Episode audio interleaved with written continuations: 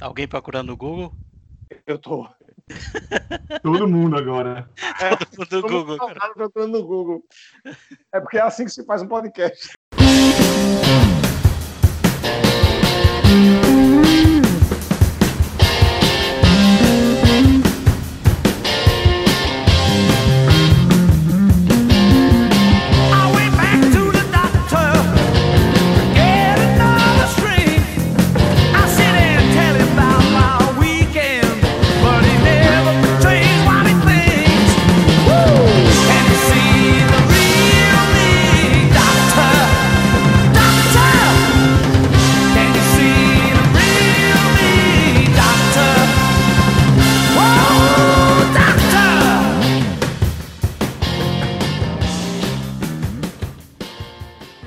Eu quero a qualidade de vida. Ao contrário do que posso indicar, esse podcast não é sobre saúde, nem bem-estar, nem dicas de lazer, nem como ficar milionário em uma semana. Na verdade, a gente não tem nada muito específico para falar. O que a gente queria mesmo era se reunir e conversar de vez em quando, é, coisa que os quatro integrantes desse podcast já fazem mais ou menos há vinte anos, com irregularidade. Então não precisa se preocupar com o tema, com as piadas internas, com a seriedade do que for dito, nada disso importa de fato. Essa é só uma conversa entre amigos que queriam um pouquinho mais de tempo para se ver ou se ouvir. Afinal, como diria o grande compositor, cantor e poeta Renato Russo, é preciso amar a, a as pessoas como se não houvesse amanhã, porque se você parar a, a para pensar, na verdade não há a, a. Meus amigos, eu queria que vocês se apresentassem, podem ficar à vontade para falar mal do Renato Russo. É, meu nome é Aquiles Bezerra e como esse é o primeiro episódio desse podcast, eu sei como eu cheguei aqui, mas eu não faço a menor ideia de onde é que a gente está indo. Opa, meu nome é César Melo. E parabéns primeiro pela correta declamação da obra de Renato Russo. É, é dessa forma que se deve falar. E eu estou aqui só para contribuir com a, com a beleza mesmo. Eu sou o Matheus Cirne. É, César pegou meu lugar aí na beleza. Porra, foi mal. É, não, brincando. É, eu, eu prefiro Raul Seixas, mas eu me recuso a falar mal de Renato Russo. E eu sou Francisco Freire. E eu vou acompanhar o Matheus. Vou falar mal do Renato Russo hoje, não. Então, para a gente abrir aqui os trabalhos, para ter um, um quebra-gelo aqui e começar o converseiro de besteira, eu trago questões relevantes ao nosso tempo. E, e cada um de vocês vão ter que dar um veredito em embates que perturbam a sociedade ocidental há, há alguns, há algumas décadas. Eu queria começar por segundo, que é o, o dono aqui do estabelecimento. E eu quero saber de você, Silvio. Uga Uga ou Zazá? Olha, Uga Uga foi um grande clássico da teledramaturgia brasileira, principalmente porque ele tem um final revolucionário, onde você viu que toda novela não valeu nada, era tudo mentira, mas é, Zazá é Zazá, bicho, Zazá. Zazá, o mais, mais tocante de Zazá é que ela era protagonizada por Ana Montenegro, né? Ninguém mais, ninguém a menos. Filha, a filha de Santos Dumont. Ainda Após bem que você... Ainda bem que você é, explicou aí que era a novela com Fernanda Montenegro. Eu já tava pensando que é aquela banda de pagode do cara metade, com Zazá. Até um dia desse eu sabia a música da abertura, cara, com de Rita Lee. Mas eu não vou arriscar cantar agora não, porque eu acho que eu esqueci. Não arrisque não, obrigado. É. sete e sete são catorze, como é sete e vinte e um. Uh, sete sonhos, sete anjos, sete pecados capitais. Uh, não, esqueci, foi mal. Cara, eu vou pesquisar. Eu, eu vou pesquisar agora uma versão Marcelo D dois dessa música agora. sete, sete são catorze, com mais sete, vinte e um. Pararata. Fica a dica aí, quando ele for entrevistado pela gente, aí a gente manda ele fazer uma versão pra nós. Eu vou, eu, eu não, não, como diria, como diria o professor Raimundo, não devia, mas vou lhe ajudar.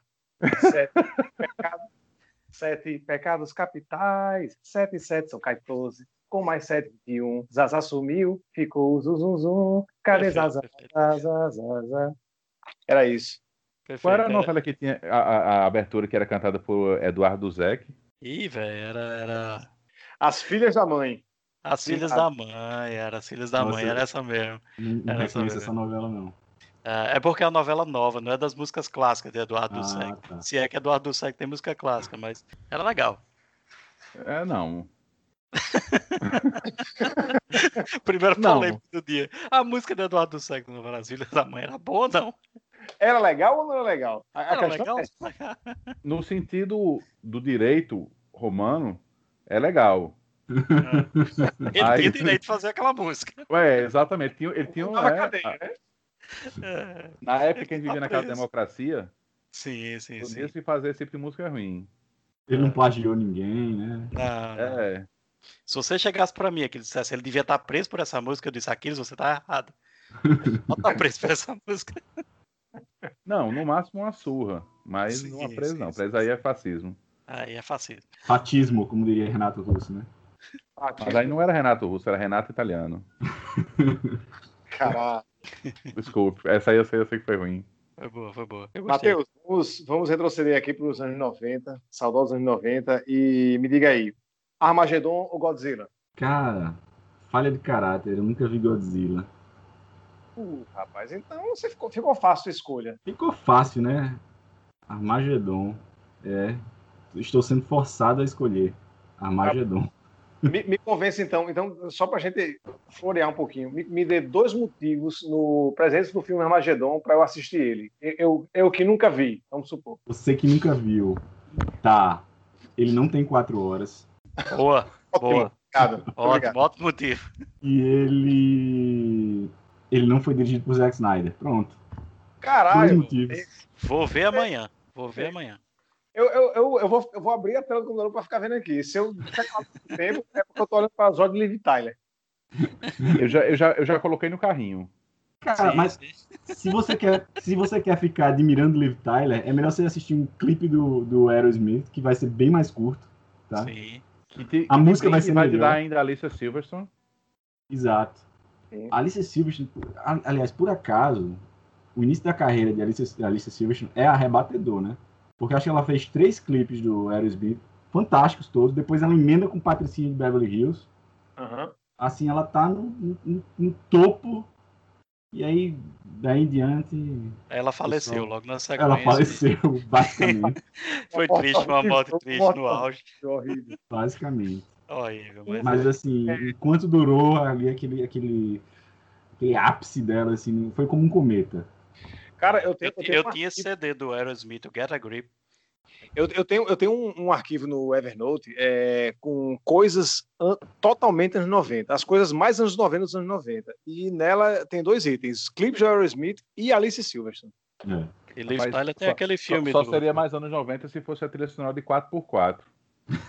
quatro por quatro está nessa lista também, coisa muito anos noventa. Eu, eu tenho, uma, eu tenho uma, uma leve desconfiança que era só Bon Jovi na trilha, mas eu posso estar errado. Não, eu não, porque eu lembro ah. que a, a música que, que quando Babalu se pegava com Raí, o famoso Raimundo Esquilate, era Paixão de Alceu Valença. Nossa. Isso é trilha nacional, tem a trilha internacional que era só. É internacional, eu sei qual era. Eu, eu não sei o nome da música, mas era um grupo meio de, de é, é, R and B é, é, genérico, que era uma música sobre uma maconha. E era a música romântica de Raí com, com, com Babalu. Muito bonito. Aquiles, é, abertura do Fantástico ou abertura do Faustão? Aquela que ele fica gigante e sai andando pelas capitais do Brasil. Abertura do Fantástico, porque eu lembro de Isadora Ribeiro. Ah, que beleza. E digo que... mais, Estamos... já lembrando que segundo lembrou de Renato Russo, eu vou dizer que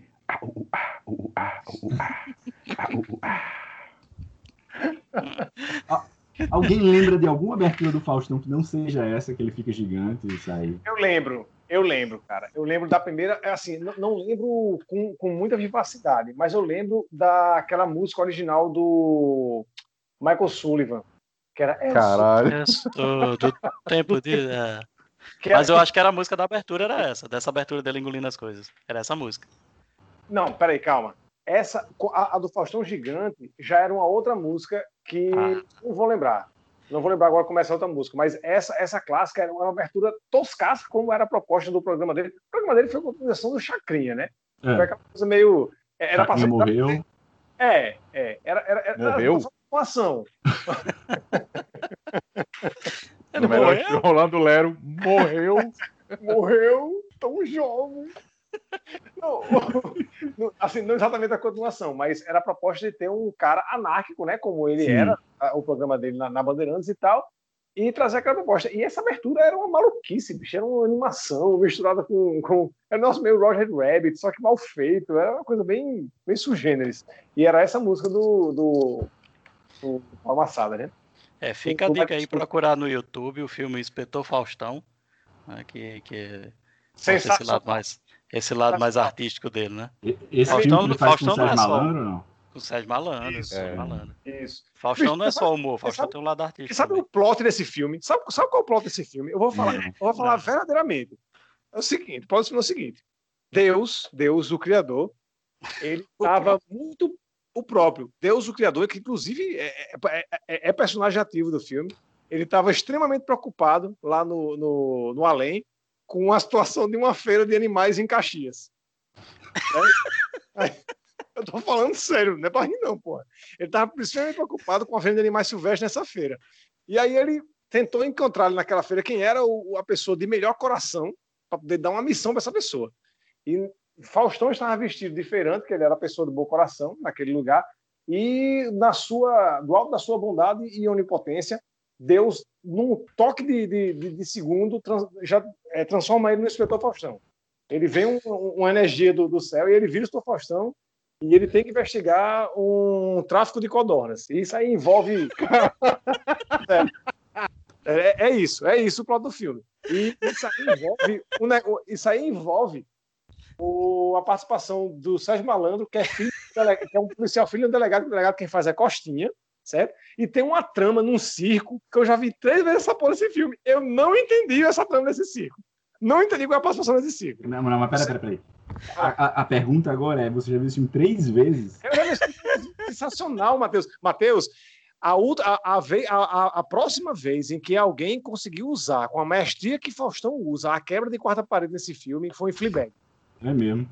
Sério, esse filme é sensacional, pô, sensacional. Luísa Tomé, é, é, inclusive, é, ele é um filme até é, extremamente progressista pro seu tempo. Não, não. Mas é, é verdade. Eu, eu, vou, eu vou me desculpar. Eu, eu reagi como se você tivesse assistido Cinderela Baiana três vezes. Eu vi só, eu vi só uma. Eu vi só uma. Tá. Só, então. Só lembrando que mas, se o filme é. fosse hoje, não teria Luísa Tomé, teria Luísa Mel, já que tem maltrato, maltratos animais, né? Totalmente, totalmente. Não, e outra coisa, vocês estão aí falando... Foi interessante você falar, Matheus, do, do, do, do Cinderela Baiana, porque pouca gente sabe, mas tem toda uma produção de filmes é, dos anos noventa aqui no Brasil que eles estão interligados, certo? É, secretamente. Tem um filme produzido por um cara que é produtor de soja de Goiás, ele bancou do bolso desse filme com Jackson Antunes, chamado A Última Vingança. E esse é o filme que abre essa série de filmes. É um filme sobre é, é, Jackson Antunes fazendo meio Charles... Ele, ele, o cara queria fazer um era fã de, de filmes policiais e ele queria fazer um filme com Jackson Antunes como o Charles Bronson, pois ele parece muito com o Charles Bronson. Sim. E como, aí como, fala, como, qual é o nome desse universo cinematográfico nacional? É o, é o Jacu, o Jackson Antunes Cinematic Universe. Eu tô falando sério, gente. Aí o, é, A Última Vingança tá linkado com o Inspetor Faustão e tá linkado com, com o Cinderela Baiana. Se vocês viram, vocês vão encontrar a ligação. Recomendo para todo mundo. Já fica aí com recomendação aí, primeira do podcast. Já valeu, foi uma grande, grande recomendação. Eu não sabia dessa informação, estou descobrindo agora, mas pois vou é. pesquisar e vou, se Deus quiser, no próximo, no próximo programa eu vou fazer meu comentário sobre todos os filmes, um por um. Jacu. Jacu? O Jacu. Mas enfim, tipo, so, sobre o que é esse programa, na verdade. Sim, sobre o que é esse programa. Eu já tinha até esquecido que a gente tinha um assunto. uh... Eu já tinha até esquecido que a gente estava gravando, né? Alguém vai escutar isso. Uh, eu espero que sim, Matheus. Antes de você entrar, eu falei que, pessoal, caso dê algum erro na gravação, eu regravo a voz de vocês, imito cada um, vai ficar bacana. Uh, bom, para a gente se apresentar um pouquinho e para as pessoas que já nos conhecem continuarem a nos conhecer, as que não nos conhecem desistirem do programa agora, a gente vai falar um pouquinho sobre coisas que nos, que for, nos formaram, coisas que nos formaram o nosso caráter. Pode ser qualquer coisa, na verdade. Tem filmes, séries de T V, é, locais que a gente frequentou, a Playboy da Maite Proença, qualquer coisa formou o nosso caráter, até porque a gente não tem aquele grande caráter, né? Então não, qualquer porcaria serve. Cada um vai falar um pouquinho sobre coisas que formaram o nosso caráter e no final vocês podem formar um painel aí de como foi que a gente deu tão errado, né? Porque cada um de nós ouviu tantas vezes a nossa mãe nos dizer, meu filho, por que você é assim? Esse é o tema do programa. Por favor, meus amigos, uh, Aquiles, você pode falar um pouquinho? A primeira coisa que formou o seu caráter. Se eu for pensar em termos de ordem cronológica, eu acho que a primeira coisa que me vem à cabeça aqui é, é Tokusatsu. que quando eu era criança a gente não sabia, tudo, tudo era Jaspion. Mesmo quando você tava assistindo Changement, você dizia que tava assistindo Jaspion, que era um negócio que eu era, eu era, eu assistia, fiquei louco quando vi aquilo, né, porque era, tudo, era muito diferente do que a gente via. Eu tenho uns sete anos quando aquilo começou a passar na T V aqui, e aí eu fiquei louco, achei, achei massa, eu era viciado, tinha boneco, tinha brinquedo, não sei o quê. E é engraçado porque eu devia ter uns nove anos, eu me lembrei... É, você não sabe exatamente qual foi a primeira besteira que você fez na sua vida, mas essa, não, talvez não tenha sido a primeira vez que eu me senti idiota, mas que eu tive a consciência de que eu fui idiota. Eu tinha oito anos, e eu falando com meu vizinho, que era muito meu amigo, Rafael, a gente brincando, falando sobre Changeman, e eu disse, bicho, quando eu crescer, eu queria muito ser ninja. E a resposta dele com oito anos de idade foi, rapaz, eu não sei se tá certo, não, a gente precisa pagar as contas. Rapaz, ele, ele com oito anos ele teve essa consciência, eu não tive. Eu não sei se ele era muito adiantado ou se eu fui muito idiota, entendeu? Não, não, não, vamos ser bem sinceros aqui. Ele tava errado, porque você mata o credor você sendo ninja, pô. Não precisa pagar. Exato. Não precisa pagar conta. É aquele princípio que eu sempre falo, não, não me canso de repetir. Só trabalha quem não se garante do crime. Rapaz, e eu lembro que eu falei tão empolgado, sabe?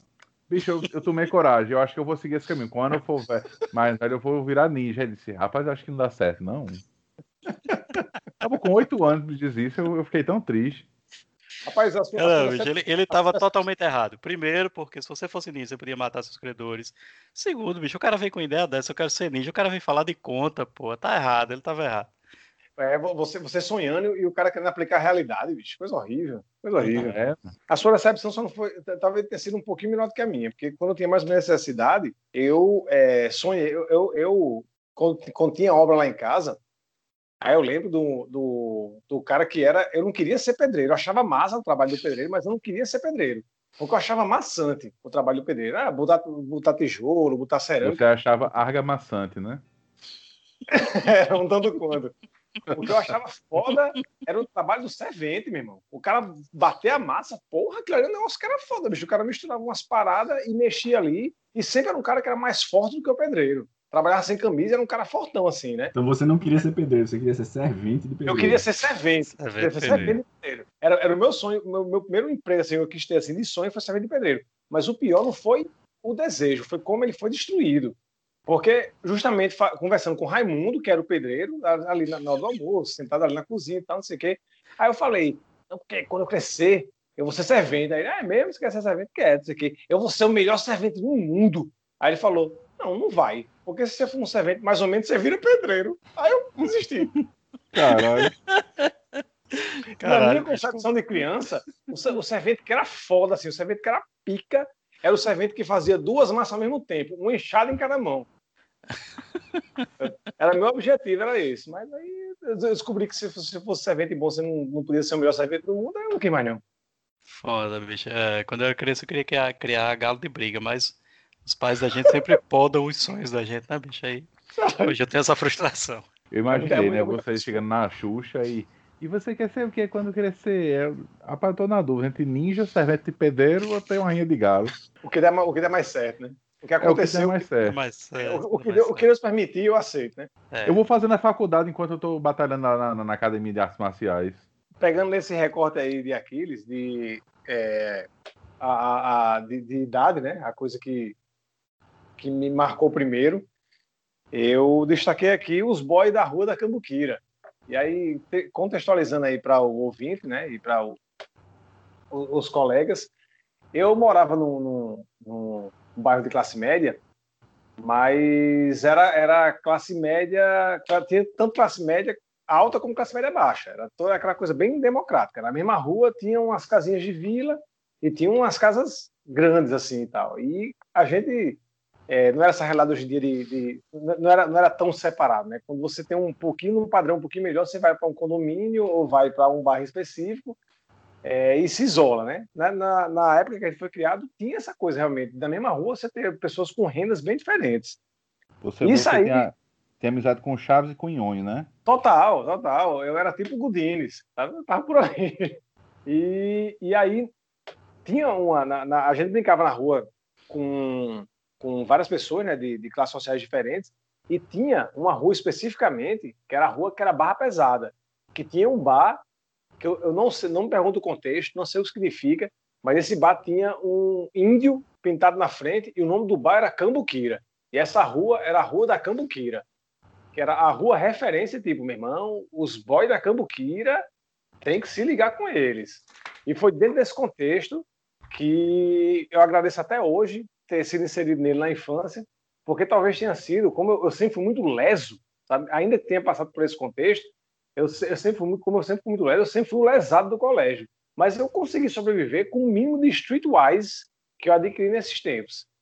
Então, assim, ter levado muita rasteira jogando mirim na rua, ter levado uns cascudos dos boys da Cambuquira, é, formou meu caráter e é, é uma coisa que eu me preocupo hoje em dia, né? Tipo, vendo como o mundo vai se conduzindo, como é que eu vou trans- transmitir esse, essa, essa, essa sapiência, né? Essa malemolência para o meu filho, sabe? É por isso que, às vezes, eu fico até preocupado. Será que eu mesmo devo fazer bullying com meu filho para ele se acostumar na falta de alguém fazer bullying com ele?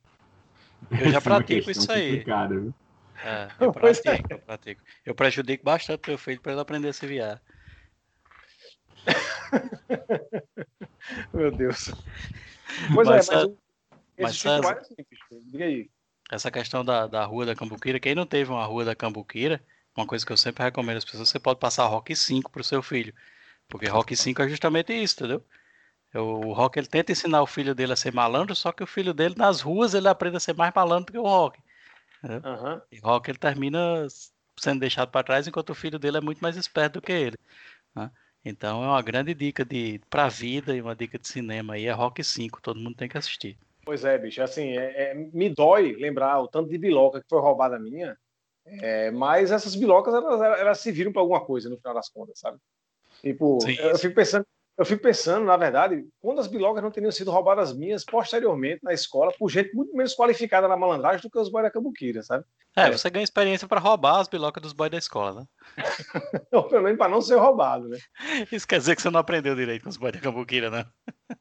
Aprendeu alguma então, coisa, vai. Aprendeu alguma coisa. É, é uma coisa, eu, bicho, sinceramente, eu, eu, eu, eu continuei tão leso mesmo assim que eu fico perguntando, se não tivesse esse, esse breve estágio, bicho, eu, t- eu teria sido morto no colégio mesmo.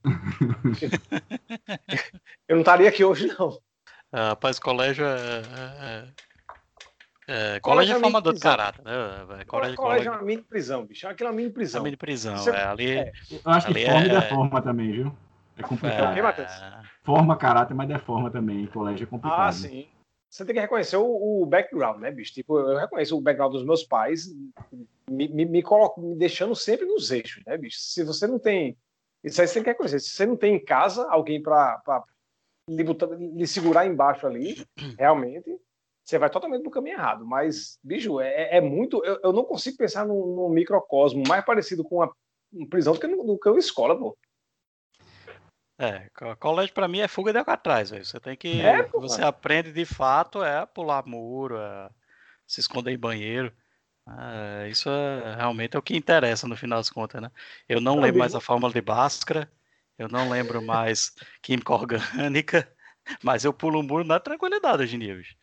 Rapaz, eu não lembro, eu não lembro também nada disso, mas até hoje, quando eu tô saindo de uma sala onde eu não tô me sentindo à vontade, eu vejo que você tem um papelzinho colado nas minhas costas. Uhum. Isso é o básico, né? É, bicho, é foda. Tá todo mundo ali uniformizado, certo? Quando, quando bate dez horas da manhã, tem um banho de sol, onde, tá, onde ali, meu amigo, tipo, dentro da sala, tá cada um na sua celazinha, é um ambiente sob controle. Quando abre pro recreio, que é o banho de sol, meu amigo, é você tomando conta da sua vida.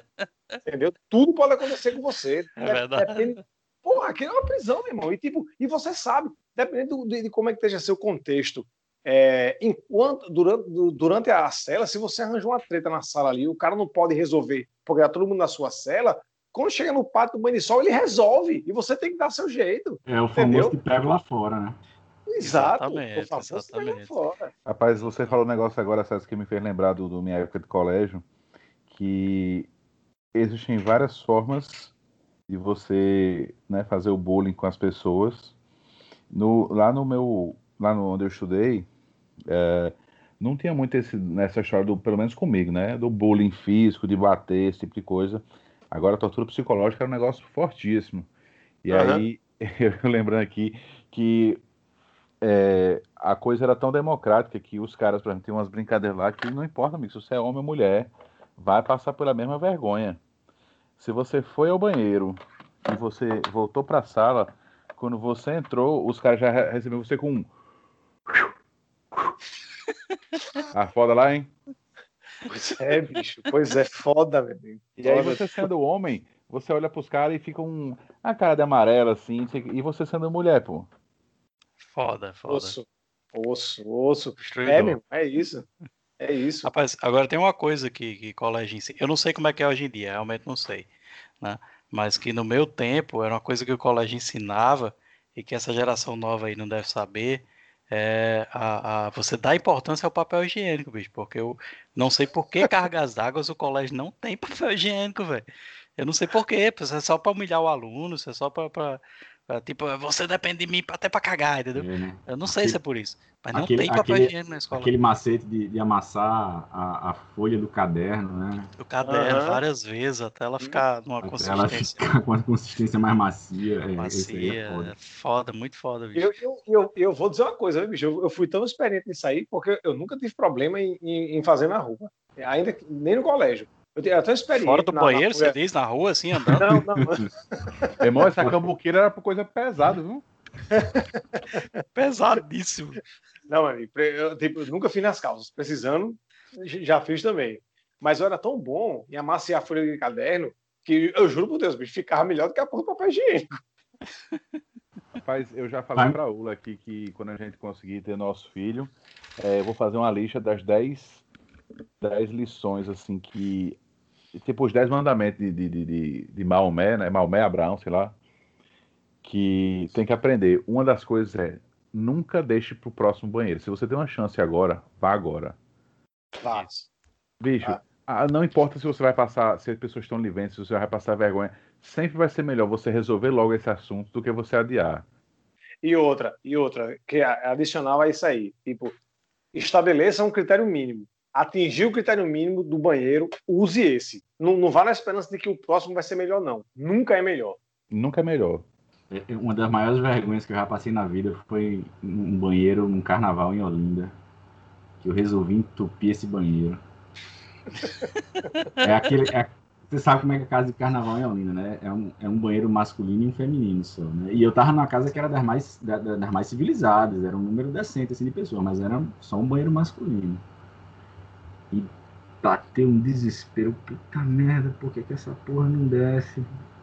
E o povo querendo usar o banheiro e eu lá tentando resolver o assunto. Daqui a pouco eu tive que chamar a, a, a, a pessoa responsável por, por limpar o banheiro e me dar uma força aí. Eu preciso descobrir por que que esse, esse danado não tá descendo.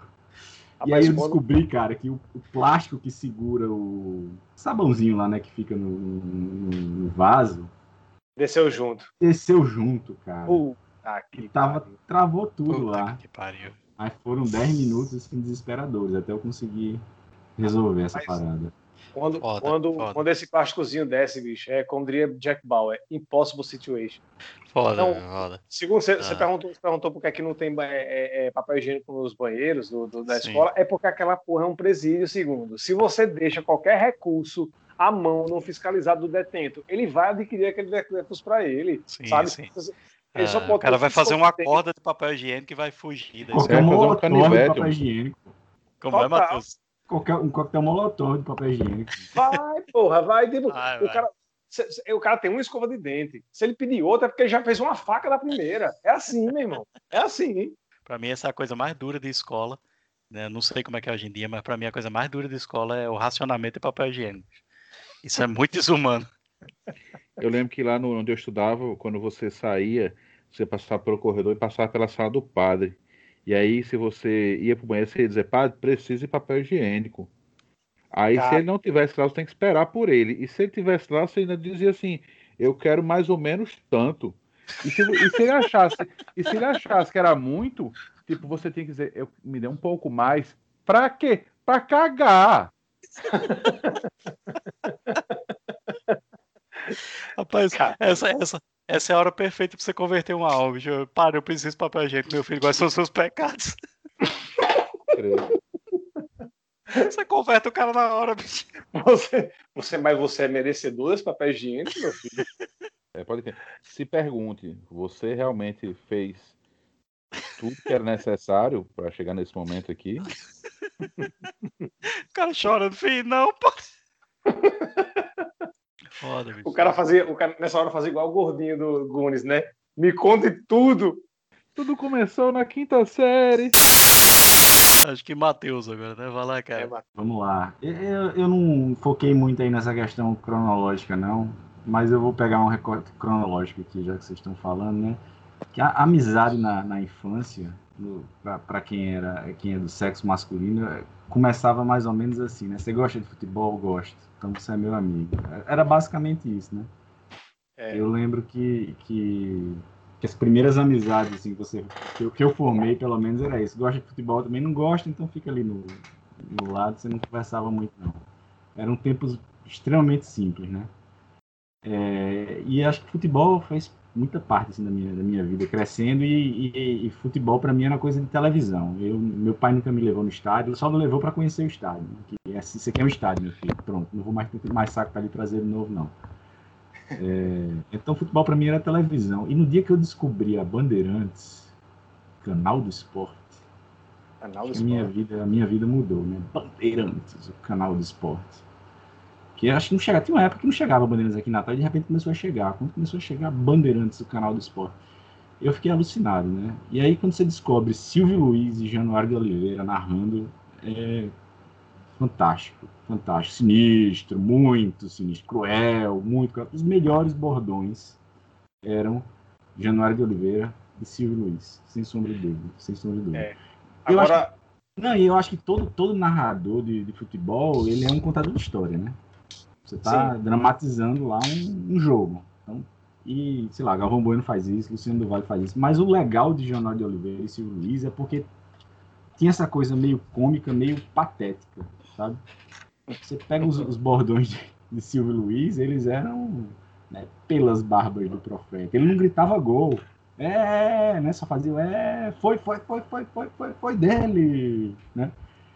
É, o que é que eu vou contar lá em casa? Então, assim, ele tornava o futebol engraçado, era, era, era cômico.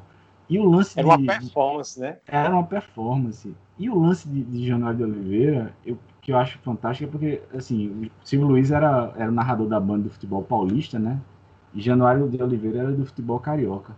E o futebol carioca dos anos noventa é uma coisa bem, bem peculiar, né? Eu acho que é, é, bem, é bem para baixo o futebol, a qualidade, é.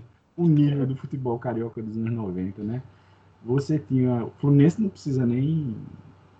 Nem, nem detalhar, né? Rebaixamento atrás de rebaixamento. O Botafogo ganhou o último título em, em noventa e cinco, depois dali em diante não fez mais muita coisa de, de, de impacto. E aí o grande time do Rio era o Vasco, né?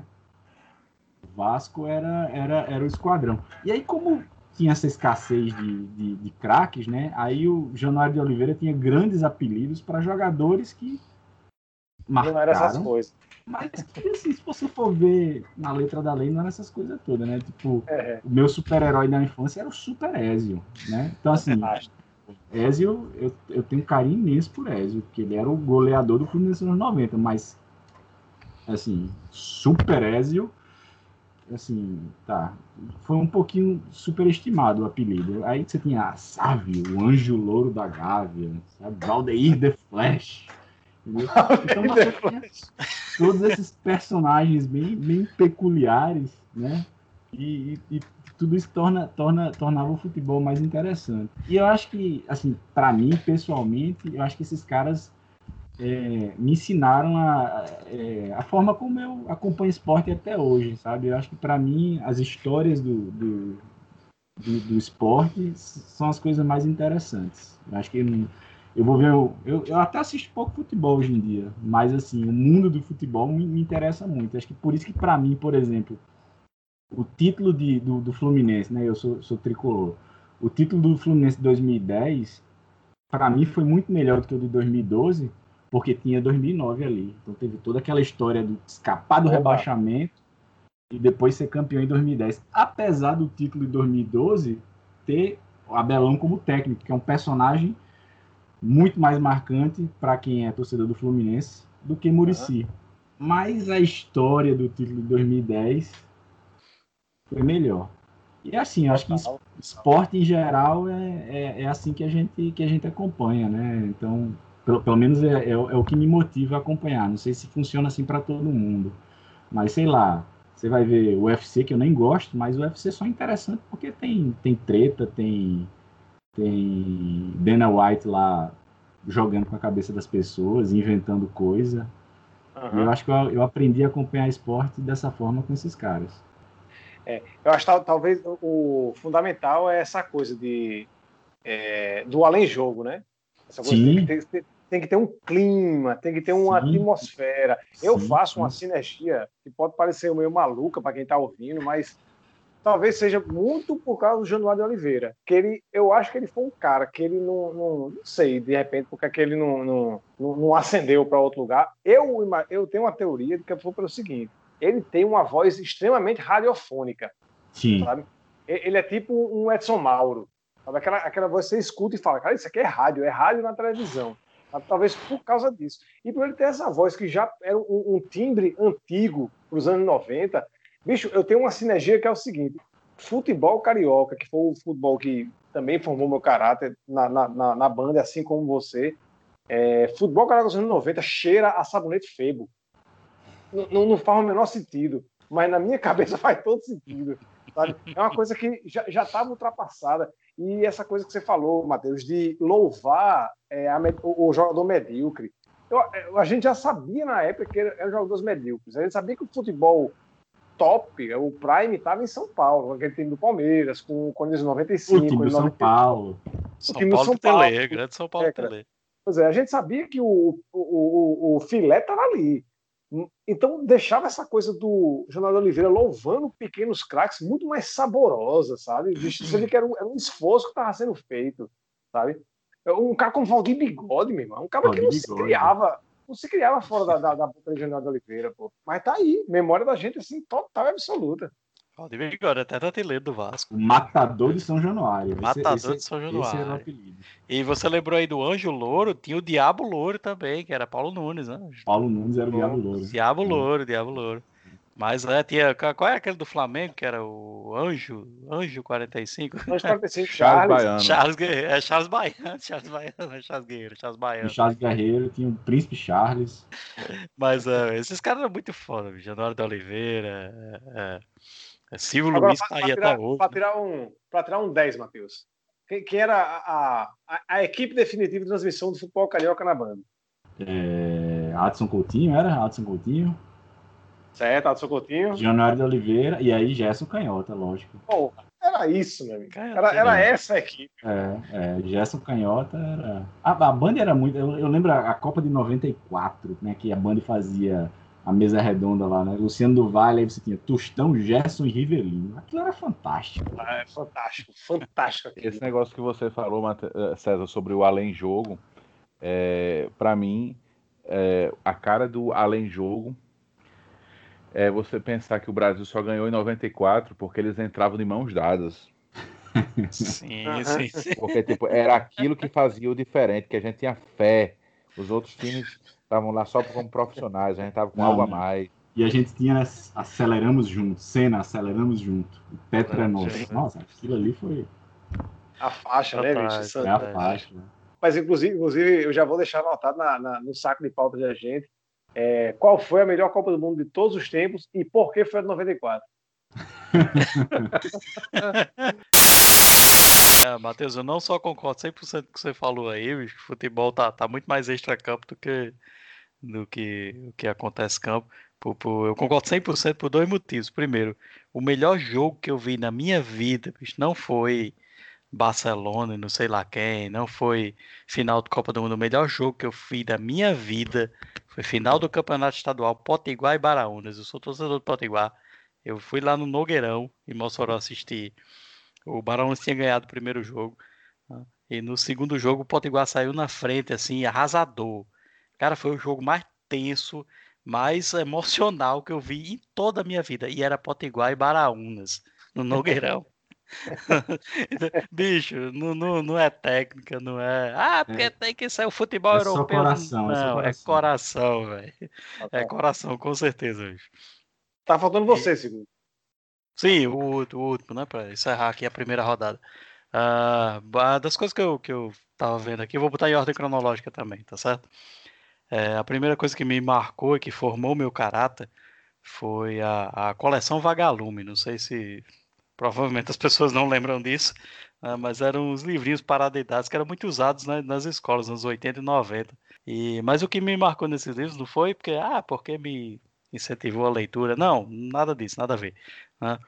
O que me incentivou, o que me marcou, o que formou meu caráter, que até hoje eu levo comigo, é que foram esses livros da coleção Vagalume que me ensinaram a julgar um conteúdo pela capa. Isso, isso, isso eu levo comigo até hoje, tá certo? Eu julgo isso, as coisas pela em, capa.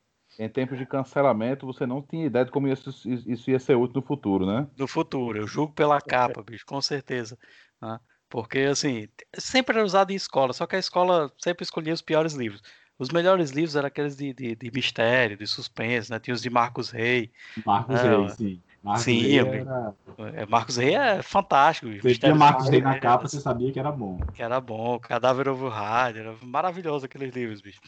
No verso dos livros, na contracapa, tinha um, um, a sequência de várias capazinhas pequenas com outros títulos da coleção Vagalume, né? E era uma coisa que era uma delícia quando você era criança, quando você pegava um livro daquele. Era, primeiro, ver as ilustrações, né? Você ia folheando e vendo as ilustrações, que era maravilhoso. E segundo, você virar contra a capa e ver as capas dos livros, uhum. Não sei se mais alguém fazia isso, tá certo? Eu ah. fazia. Mas é você ficar imaginando a história pela capa. Uhum. Você olhava a capa, o título, e dizia, porra, isso aqui deve ser foda. É. Eu lembro que tinha um que eu nunca li, que era O Outro Lado da Ilha, que tinha uns caranguejos assim, na capa. Os caras, esse livro deve ser muito foda. Nunca encontrei esse livro, nunca li. Né? Mas eu imaginei até hoje. Eu vou, qualquer dia eu vou procurar esse livro. Mas eu imaginei Rapaz, até hoje, cara, esse livro deve ser muito bom. É. Esse, esse negócio do, de ter a, a coleção com as miniaturas para ler, bicho, isso aí, com certeza saiu essa ideia na cabeça de algum desgraçado publicitário, sabe? Que tipo, algum, eu tenho esperança que no futuro, é, daqui a, sei lá, duzentos anos, se olhe para trás e se diga, bicho, existia uma coisa chamada publicidade, e ela operava na cabeça das pessoas dessa forma. Olha que barbaridade, sabe? Porque, sério, esse negócio de ter as miniaturas da, da, da coleção, bicho, isso, isso servia tanto para uma coisa de, de menor potencial danoso como uma coleção de livros, como se via para aquela porra daqueles bonecos de comandos em ação, meu irmão. Você virava o papelão, o papelão do outro lado, tava lá a porra dos bonecos, você ficava, puta merda, olha esse aqui, meu irmão, e tal, não sei o quê. Aquilo, aquilo ali vende muito mais boneco que qualquer propaganda de televisão. Caralho, bicho, você acabava de ganhar boneco, você tava louco. Cara, esse boneco é massa, você virava contra a capa, mas o que eu queria era esse aqui. Total, total. Total, total. Esse é uma miniatura, né? Vocês, vocês que têm filhos pequenos aí, já, vocês já deixaram seus filhos jogarem jogo em celular ou tablet ou alguma coisa assim? Sim. Esses joguinhos gratuitos que tem publicidade o tempo inteiro, e aí ele, a criança tá jogando um jogo, aí aparece a publicidade de outro jogo, aí ela clica nesse outro jogo, aí baixa esse outro é. jogo, aí ela joga esse outro jogo e aparece a publicidade de um terceiro jogo e assim sucessivamente. Uhum. É um inferno. Tipo, eu, eu, eu assim, nunca tive muita noia com esse negócio eletrônico com o Joaquim, mas é, eu fui aprendendo... É, aplicativos e funcionalidades do celular, né? No caso, ele tem um tablet, hoje em dia ele tem um tablet, né? E é, de bloqueio desse tipo de coisa. Tem, tem, tem, tem apps e tem funcionalidades do próprio celular que bloqueiam esse tipo de, de, de conteúdo. Porque, é como eu falei, bicho, publicidade é uma coisa... Vai, vai saber, bicho. Assim, já se sabe, só que ainda não se dá ouvidos ao tanto quanto publicidade é danoso. E, e publicidade infantil, especificamente, é uma coisa que é, é de onda, é de onda, para mim, né? Na, na minha opinião, pelo menos. E aí, assim, ele até, eu até permito que ele tenha o acesso, só que eu vou... É, eu, o meu moleque aqui, a gente não dá celular, a gente realmente não dá, não dá celular a ele, não. Né? Mas tem uma coisa aqui, Matheus, que, que até com relação ao que você falou aí, né? Que o meu menino aqui adora, que eu sempre falo para ele, e que ele ri pra caramba, é porque eu sempre falo para ele, pelas barbas do profeta, ele ri pra porra. Rapaz, eu, eu, nunca, eu nunca tive vontade de, de instalar um, um, um G P S no meu carro, Mas eu, eu fiquei tentado no dia que eu vi que tinha uma programação de G P S com a voz de Silvio Luiz nas orientações. É. Passa a manteiga na criança e vira a próxima à direita. Sensacional. Para ser perfeito, só faltava o comentário de Silvio Lancelotti, né? Esse espaguete, a bolonhesa, você faz. É, campeonato italiano dos anos noventa. Ele ficava dando receita no meio do jogo. É, que era, era o, o futebol internacional que a gente conhecia, era campeonato italiano. Era o que tinha, era a opção. Mas esse lance da, da, da coleção Vagalume realmente foi, foi, foi muito formador de caráter nesse sentido de, de, de criar essa ansiedade, né? De, de, de julgar a coisa pela capa, né, bicho? A gente não, não, não cresceu com ninguém dizendo pra gente, lê isso aqui, veja isso aqui, pelo menos eu não. Não tinha ninguém para me orientar, vá por esse caminho aqui, que isso aqui é mais legal. Não, a gente ia descobrindo a marra. Não, não, o que a gente via, né, era o que passava em sessão da tarde, era o, o livro que a gente pegava na escola. Ah, então era, a gente aprendia na, na, na base do, do... vi e gostei, então é isso mesmo que é bom. Ah, é. Então... Que, inclusive, hoje em dia, engraçado, né, bicho? Que, que isso é uma coisa que a gente não tinha na, na, na época da gente, mas a gente, pelo menos, não, não sofreu de uma coisa que é o fluxo de informação absurdo, né? A Sim. gente já tinha um, um grande fluxo de, de informação, né? A televisão e tal, principalmente para música. Eu acho que música era onde, onde dava mais essa aflição de coisas que estamos perdendo. Mas hoje em dia, a grande crise de hoje em dia é curadoria de conteúdo, pô. É, é, é um fluxo, é um conteúdo, uma quantidade de conteúdo absurda, mas a pessoa fica sem pai nem mãe de, de uma curadoria re, é, é decente, né? É aquela coisa de você é. passar mais tempo procurando o que vê. No... Eu, eu, eu não sofro disso porque justamente eu faço minha curadoria de outras formas, mas essa coisa da pessoa passar mais, muito mais tempo procurando o que vê no Netflix do que vê, né, efetivamente. É falta hum. de curadoria. Não, cara, eu entro nesse site de torrent, eu faço o que eu fazia com a coleção Vagalume, eu escolho pela capa. Eu tô me fudendo pro Rotten Tomatoes, eu tô me fudendo pro Oscar, tá ligado? Eu vejo a capa do, do, do, do filme lá, porra, eu leio a sinopse do filme. É, porra, isso aí é esse, eu vou lá e baixo o filme, então foda-se o que é que eu vou encontrar, né? Então é, é o problema oposto ao nosso hoje em dia, né? Que o nosso problema é só tem isso aqui, meu filho, aproveite, porque não tem outra coisa. Uhum. Hoje em dia é aquela é. coisa, é tanta coisa que, assim, eu não sei o que escolher, então eu não escolho nada. Eu fico parado. É isso mesmo, é isso mesmo. Então o Netflix que criou o um botãozinho lá que ele escolhe pra você, né? Aleatório, é? É, é aleatório. É. Caraca, é, é, o, é o botão do desespero, né? É. Vai, ah. manda alguma coisa aí. Cara, eu tenho muita pena de quem tá crescendo com, com esses serviços de streaming. Os serviços de streaming são muito ruins. Foi mal aí quem gosta, mas... Porra, é miserável esse serviço de streaming. Rapaz, olha, eu, eu vou dizer, eu vou dizer o seguinte pra você, bicho. Tem, é, é, o problema, o problema é, é basicamente esse. É um volume de coisas ruins, absurdas, mas tem as coisas boas ali no meio, entendeu? Mas, mas eu concordo se você falar assim, não tem coisas boas o suficiente para justificar o que se paga. Não, não tem. Não tem, não tem mesmo. Dá trabalho? Dá. Mas tem o que se vê, sabe? Agora é, é complicado, realmente é complicado. Você, é. É, isso, é isso que eu falo, não tem curadoria. Você tem que sair caçando quem já caçou por você o conteúdo e, e consegue dar um, dar um aval. Porque também há, não, não é interesse nenhum da, da, da, do, do, do próprio serviço de streaming é, fazer essa, essa separação. Ah, você que tem esse perfil, você vai gostar disso aqui. Não, o que ela quer é botar as coisas mais chiclete possíveis para você, porque ela está brigando pelo seu tempo, né? A briga de, de, de, desses serviços todos, de música, de, de filme, de tudo, de, de redes sociais em geral, é pelo seu tempo. Você só tem vinte e quatro horas e tem muita gente querendo que você gaste essas vinte e quatro horas com eles. Então, a recomendação vai ser sempre aquela coisa que de, de o mais fácil consumo possível. Então, se não é esse seu interesse de fácil consumo, de, de, de coisa é, sequencial e tal, de fácil gestão, vamos dizer assim, nunca vai aparecer para você. Você vai ter que caçar por outros meios. É, o que eu, assim, hoje em dia eu acho meio ambíguo, assim, porque você tem uh, o serviço de streaming, como você falou, assim, que é o serviço de streaming faz todo o trabalho para você, entendeu? E o foco deles, de fato, é o conteúdo que eles produzem, é isso que dá dinheiro a eles, né? E você tem o torrent, que é assim, é, arrombou a porta, entendeu? Qualquer coisa que você quiser. Uhum. Só que quem chega ao torrent é um por cento, velho. Uh, noventa e nove vírgula nove por cento vai ficar no serviço no Netflix, que vai oferecer o que o Netflix quiser lhe oferecer, entendeu? é foda, vai ser, vai ser cada vez mais difícil você encontrar gente que conheça alguma coisa que não seja Netflix, gente que conheça alguma coisa que não seja Amazon Prime, né? Vai ficar, vai ficar cada vez mais restrito, assim. E esses é. serviços são exatamente isso, entendeu? O meu foco é o meu produto. Uh, então, eu, ah, sei lá, a Amazon lançou agora o, o Príncipe Nova York dois. Uma Aí merda. Vai lá, mostra o Príncipe Nova York um, entendeu? Assisto um, pra, por quê? Porque você assistiu um pra você assistir o dois, que, que eu fiz, entendeu? Então, uh, é sempre assim, você vai ver o que eu quiser ver. Qualquer locadora de bairro era melhor do que isso.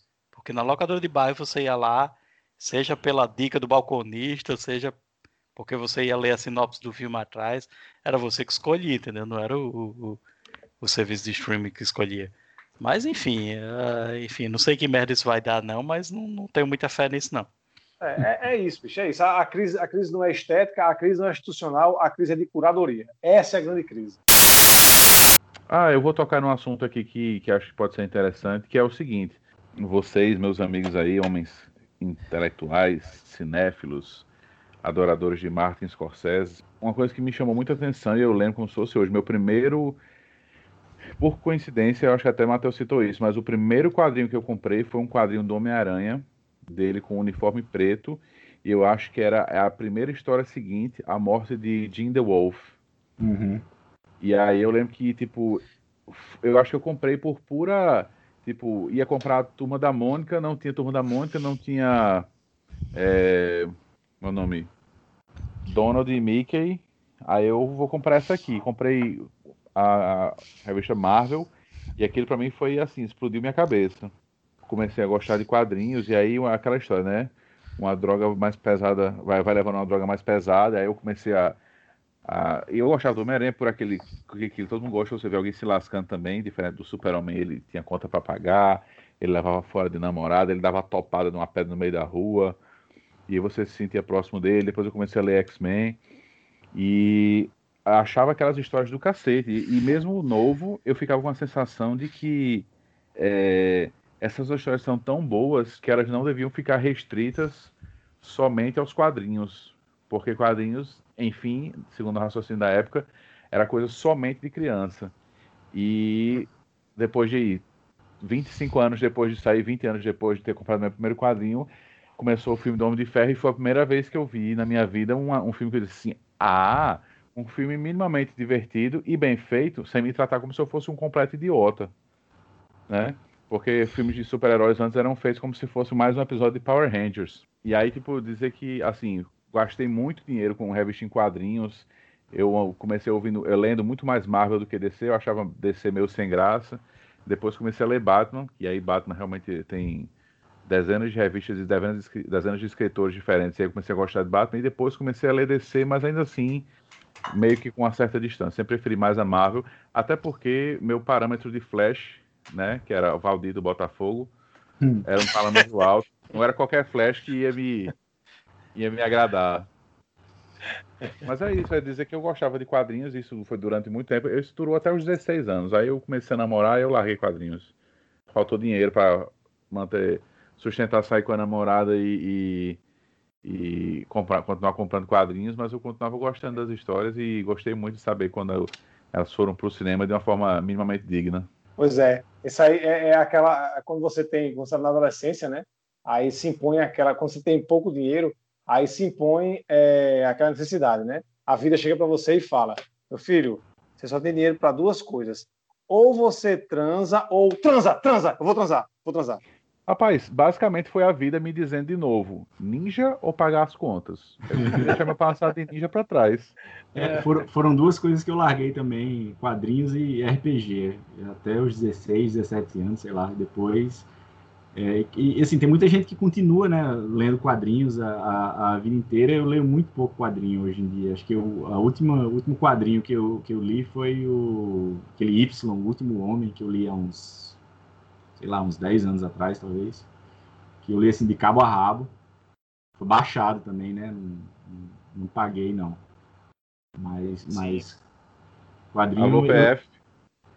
É, alô P F, né, mas segundo já admitiu aí que também faz torrent, né, que tá se fudendo pro Netflix, então prende primeiro segundo, depois eu.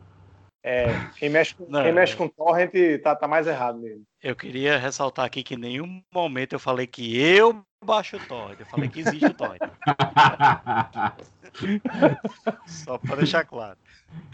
Eu, eu não vou falar muito, não. Eu não sei se eu, se eu, se eu começar a falar, eu vou acabar falando aqui do, do, do, do meu também, que também envolve quadrinho.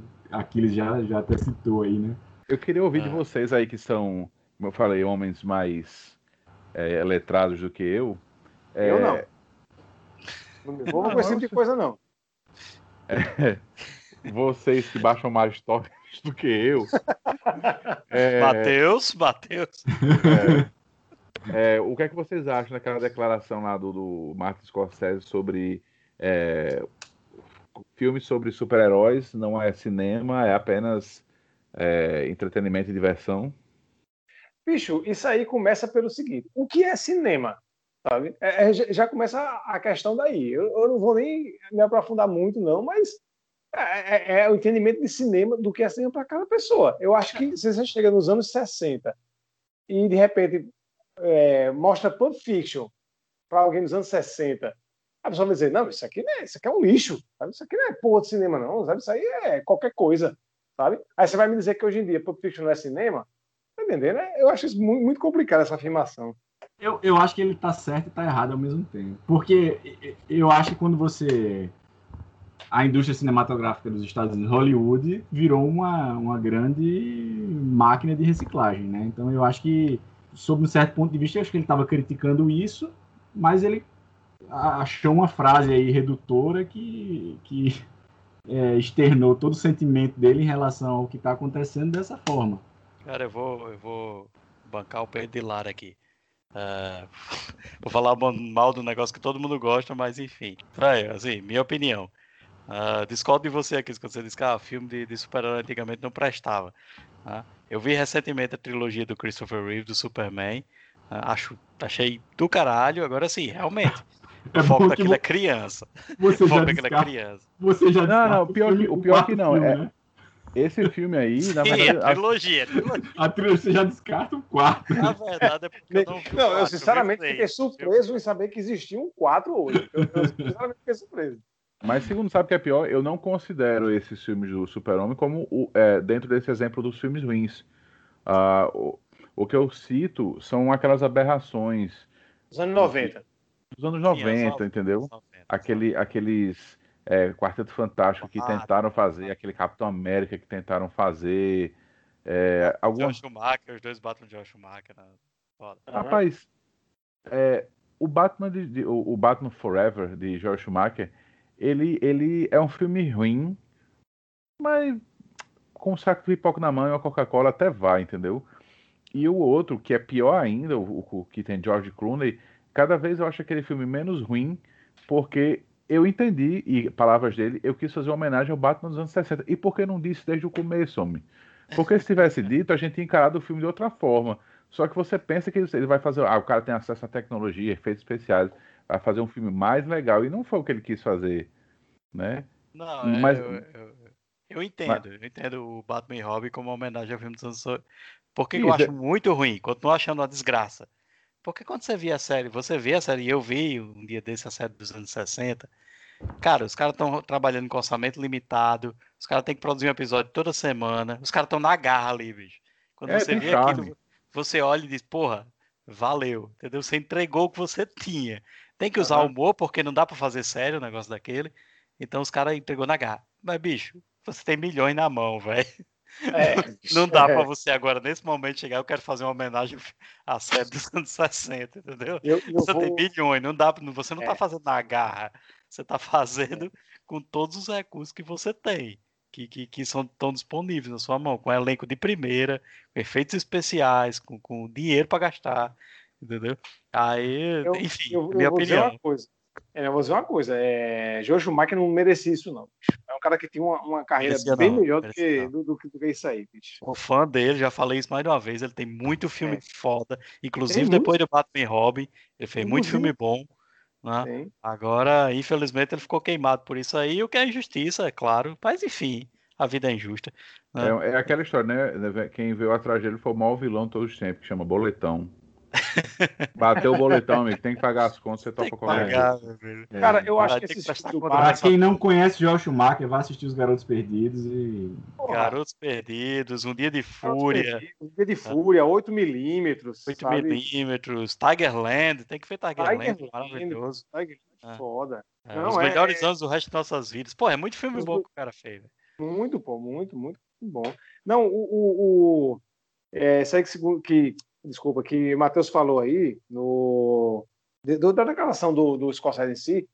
Cara, eu acho que nessa declaração dele está escondido uma coisa que também é, é, é, uma, é uma coisa que eu sinto também, que é o seguinte. Hoje em dia, hoje em dia, você só tem dois filmes, certo? O mega blockbuster e Sim. o filme independente. O filme médio sumiu. Sim. O filme médio sumiu.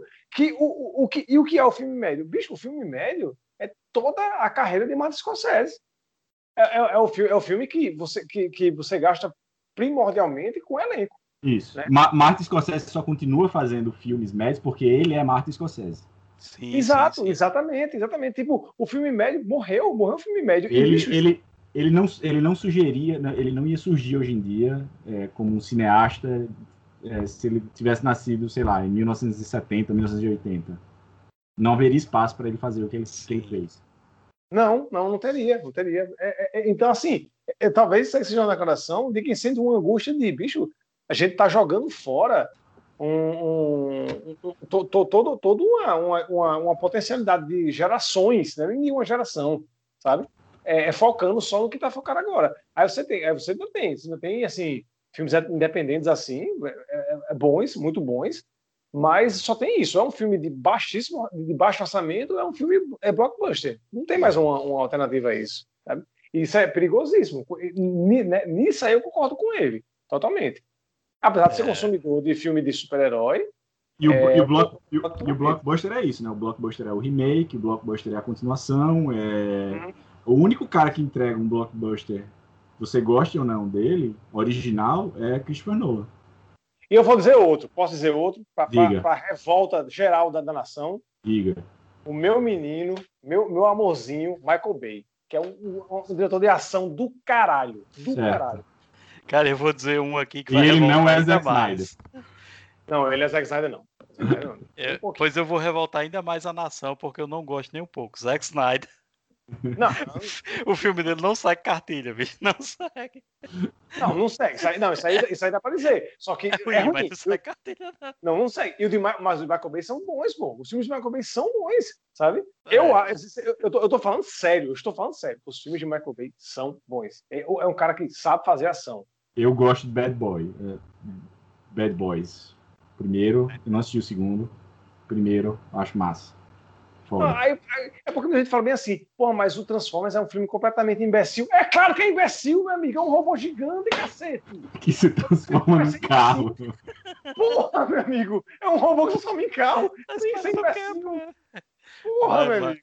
Mas, ó, aqueles, uh, o que eu tava falando aqui, bancando o advogado do diabo de Martin Scorsese aqui, bancando o Pedilaro, por que que eu concordo com o Martin Scorsese?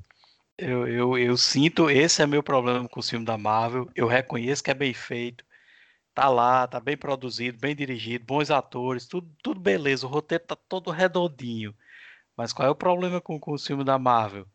Eu sei exatamente cada volta que aquele filme vai dar, quando começa o filme eu sei pra onde é que vai parar, entendeu? Começou o filme, é igual a montanha-russa, eu sei onde é que vai fazer a curva, entendeu? Não, não, não, não, não, não. Assim, porque eu fiquei revoltado, que eu disse, nunca mais eu vejo um filme da Marvel. Quando eu vi aquele filme lá do, do, do Guerra Infinita, Vingadores Guerra Infinita, fui ver no cinema esse filme. Aí chegou lá, no final do filme, o cara estala os dedos e morre metade do universo. Inclusive, metade dos atores da franquia, que alguns já tinham tido filme solo, esses caras morrem. E eles morrem e eu fiquei assim, tá, beleza, o próximo filme eles resolvem isso aí. Entendeu? É aquela coisa, eu não citei nada. Porra, o cara matou metade do universo. Pra mim não fez diferença nenhuma, entendeu? Se eu tivesse matado uma mosca, teria t- sido tão emocionante quanto. É aquele negócio, é a morte do, do, do que significa cinema. É a morte do que significa você se importar com o personagem, você se envolver com aquilo, você chorar porque o personagem morreu, você ficar chocado porque o personagem morreu, entendeu? Foi aquele negócio, ah, já sei o que, é que vai acontecer na sequência, já sei o que, é que vai acontecer no próximo filme. Eles vão resolver isso aí, todo mundo vai viver de novo, entendeu? É isso que eu acho problemático nesses filmes de super-herói, especialmente aí... da Marvel. Eles aí... estão seguindo um caminho assim que quando você começa a ver o filme, você já sabe como é que vai terminar. É, é, é uma aí... montanha-russa, é literalmente uma montanha-russa. Vai ter emoção? Vai. Mas você já... é previsível, você sabe onde é que vai dar o loop, entendeu? Você já sabe. É, eu, mas, eu tô, aí, eu... mas aí eu vou fazer o advogado do diabo desse, de, de, da, da Marvel em si. Exato, é uma montanha-russa. Mas ah, é, é exatamente isso. Você está perfeito na sua, na sua análise. Tipo, você já, já é, dizem, né? Dizem, é, os partidos que você não vai no Universal Park Center, a maior filha da montanha-russa, segundo. As pessoas sabem o que é, e mesmo assim elas querem, segundo. Concordo, eu concordo. Não, é, todo aí... filme que vai... Em, em resumo... Todo, se fosse um faroeste dos anos cinquenta, você sabe que o vilão vai se dar mal e o mocinho vai se dar bem. O problema é que na Marvel você não se importa com os personagens. Quando o Shane vence o duelo final e ele fica bem, você diz, porra, puta que pariu, Shane, ainda bem que você ganhou. Quando o Thanos morre no final, ou, quer dizer, quando o Thanos destrói metade do universo no final do, do, do primeiro filme, a única coisa que você diz é, ah, beleza, próximo filme eles resolvem isso aí. Não, entendeu? Mas aí, segundo, aí eu acho Aí, aí eu acho o seguinte, é, isso aí, inclusive quem estava indo, quem tava indo para esse filme especificamente, já sabia, é aquela coisa, é montanha-russa, o cara vai sabendo como é que é, onde, onde é que tá, não, então por que achei esse filme? Então, por causa da volta, entendeu? Tipo, você vai ver como ele é contado, é, é tão somente é o como, isso. Né? É, é, mas é, é, é, é, é isso que, que a narrativa moderna, né, sei lá, o, o contar a história como, como um quebra-cabeça, é, acho que é um mantra, né? Não sei se vocês assistiram Dark, viram Dark no, no Netflix? Sim, a, assisti, cansado, mas assisti. Cansado, eu cheguei na última temporada, então assim, Ai, eu, eu achei fabuloso a forma como eles montaram toda, toda a história, mas eu já não aguentava mais Jonas e Marta, isso, velho. Isso, eu já tava, isso. Pelo amor de Deus, sabe? Bom, mas de, de, deixa eu perguntar um negócio, que assim, é, eu concordo com tudo que vocês falaram, e até entendo quando o cara fala assim, ah, ele chamou que disse que não é cinema, é parque de diversão. Ah, é, claro que, é claro que é, nós estamos falando de, de personagens é, inicialmente infantis e que tem uma fórmula e blá, blá, blá, blá, blá, blá. Mas o que eu achei engraçado foi porque ele, o, o tom que ele falou foi como se dissesse assim, existe o cinema verdadeiro, o cinema que eu faço. Achei, achei meio, meio babaca isso. Ah, e... Até porque a Marvel nunca se propôs a ser o novo cinema verdadeiro, né? É só diversão, são só filmes que você gosta ou não gosta. Mas me pareceu muito aquela história do cara que gosta de rock progressivo italiano e fica revoltado porque o que faz sucesso é o funk. E, bicho, uhum. ok, assim, uh, o funk não está tomando o lugar do seu... Do seu do seu público, seu público jamais escutaria aquilo, e quem escuta funk jamais escutaria rock progressivo italiano. É, e é, é como se fosse também um cara que curte, é muito fã de Elvis e rockabilly, e é indignado até hoje porque o estilo não permanece no mainstream. Porque, bicho, passou. Vai ver a época de Martin Scorsese, passou também, entendeu? Ah, porque o público é diferente, porque os atores que querem fazer os filmes dele são diferentes, porque ele não é mais a mesma pessoa. Mas eu achei essa declaração meio, meio otária. Eu, eu, eu não sei, eu não sei. Eu não, eu não me sinto desconfortável com a declaração, sabe? Quando você fala bem assim, a época de Martin Scorsese passou. Eu não tenho problema nenhum com isso. Talvez de repente tenha passado mesmo, sabe? É, quando eu Mas falo, não, eu... Não, não é no sentido de dizer assim, ah, ele não faz mais filmes bons. É, como em tudo na vida, você tem um auge e depois você deixa ele estar no auge, entendeu? Não, é, não, tudo bem, eu concordo, eu concordo com, com, com isso aí perfeitamente, talvez tenha passado na época dele, mas e a próxima coisa que seria, não o novo mais Martin Scorsese, mas o, o, o novo é, jogador que chega pela tangente, como ele chegou na indústria do cinema, sabe? Tem espaço para esse cara como, hoje? Como, como chegou Tarantino nos anos noventa, como chegou Tarantino nos anos noventa, Richard Linklater nos anos noventa também. Eu, aí, pronto, sabe, eu entendo. Sabe, mas é, sabe aí... que eu vejo isso? Eu vejo isso um pouquinho ainda no cinema de terror, sabe, com a, com a produtora lá, A dois e tal, isso ainda tem, só que aí também é muito nichado, sabe, é, você falou da música, a, com a música tem acontecido isso também atualmente, sabe, tipo, os serviços de streaming estão fazendo isso também com a música, você vai, é difícil você é, você conseguir ter o acesso pelo serviço em si, a alguma coisa aqui no Brasil diferente de funk sertanejo, sabe, E aí, tipo, uma banda como o Radiohead, por exemplo, aconteceria hoje em dia? Talvez, talvez não, sabe? E assim, ah, mas se não aconteceu é porque não estava querendo que acontecesse. Mas, bicho, mas tem muita gente que gostaria de um Radiohead agora, nesse momento. Tem gente que gostaria de um Tarantino nesse momento e não vai chegar, porque você só tem um espaço para ceder. Se você fecha a porta desse espaço, não chega, pô. É esse, é esse o perigo, entendeu? É, para mim tem uma questão também que é o seguinte, é, é muito difícil a gente comentar esse tipo de coisa estando no olho do furacão, entendeu? É, você, é mais fácil você comentar depois que as coisas acontecerem. Quando elas estão acontecendo, você às vezes não visualiza, como você disse, o novo Tarantino, o novo Martin Scorsese, o novo quem quer que seja. Me parece muito com esses caras comentando é, séries capítulo a capítulo. É como se você fizesse um review do meio do livro, aí quando chega no, no final do livro você faz um outro review meio que diz dizendo o que você disse. Os caras falando, ah, por exemplo, vou dar um exemplo, Falcão e Soldado Invernal. Os caras detonando porque no episódio passado o Barão Zemo teve uma cena com a dancinha. Aí os caras dizendo, maravilhoso, inclusive. Era o melhor vilão da Marvel e botaram ele como um babaca, um otário, um playboy. Aí no outro episódio os caras falam, agora eles retomaram o caminho certo. Não, bicho, não é que eles retomaram o caminho certo. O caminho estava traçado desde o começo. É porque você fica fazendo review das coisas na temporada, no meio da temporada, e você não espera para acontecer o que vai acontecer. Como a, a história do cara tem um arco, entendeu?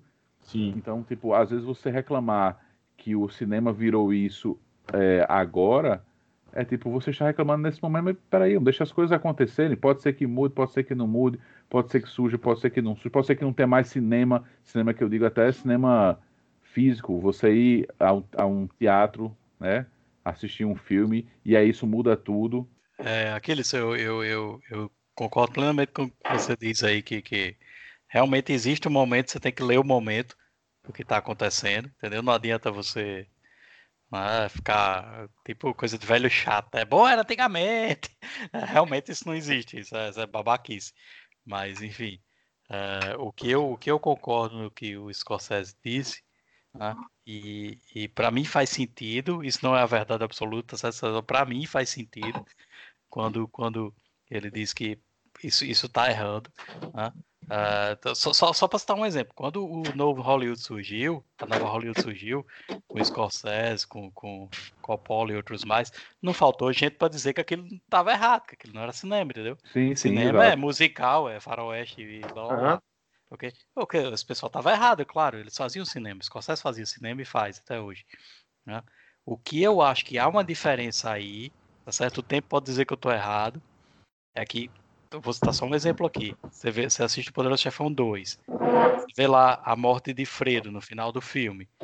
Ele morre Fredo... no final? Desculpe, gente, é, é, não... É... Você já Enfim. me lascou duas vezes, segundo. Chacrinha e Fredo agora. Fredo morre no final do Poderoso Chefão dois. Uh, Fredo não é o personagem mais carismático de Poderoso Chefão.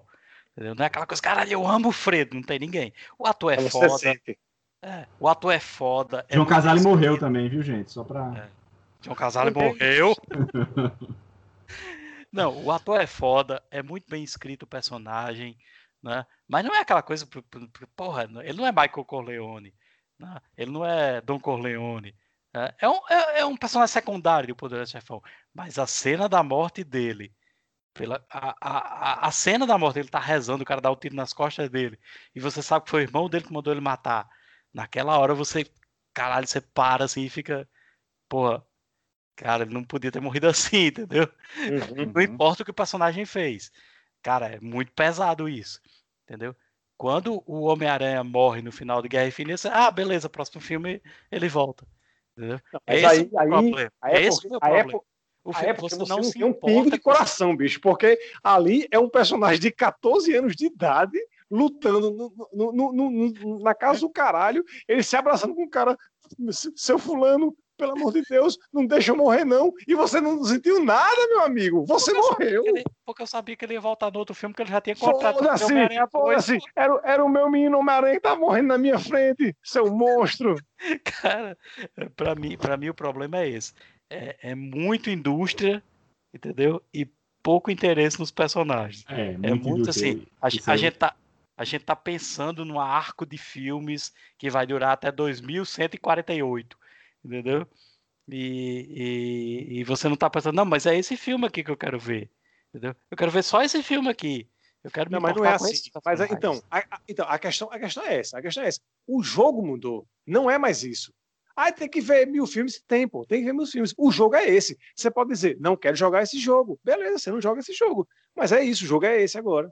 Sabe? É, talvez é seja isso que eu não entendi ainda. Eu não é, peguei é esse, isso, é esse isso, espírito é ainda. É, exato, é isso. O jogo é esse. Você pode dizer, não quero jogá-lo. Ok. Aí, aí a minha bronca é o outro lado. Tipo, aí, mas pra quem não quiser jogar o jogo? Rapaz, não tem nada pra fazer com esse povo, não. Ah, eu acho foda, entendeu? Mas realmente, o jogo é esse que você falou. É assim que a regra é, a regra é essa agora. Não, ok. Baixei, é. baixei o clima, baixei o clima. Baixou o clima, baixou o clima.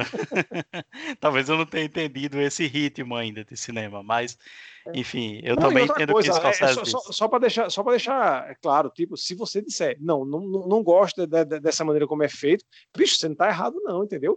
Eu, não. eu tenho que me comprometer a ver vinte filmes de duas horas para poder me envolver com uma coisa. Realmente, bicho, não, não, não é, não acho que é a melhor forma também não, entendeu? Eu, eu não tô batendo palma aqui louvando não, mas, mas realmente, é isso, é, é assim que é hoje em dia. Entendeu? Também, por um lado, eu, eu acho que esse tipo de, de, de, de é, afirmação, ela é, t- também vem cercada de uma certa ignorância, porque, assim, existem filmes formulaicos, existe Existe muita coisa que você não tem envolvimento emocional, ela é só um produto, ela é só um entretenimentozinho de leve, existe. Mas, pô, bicho, você assistir Capitão América e o Soldado Invernal e não dizer que é um filmaço, independente de ser o Capitão filmaço. América, é um filmaço, bicho. É um filmaço, é um filmaço. Inclusive, cenas de ação topzera, dava pra ter sido de Michael Bay.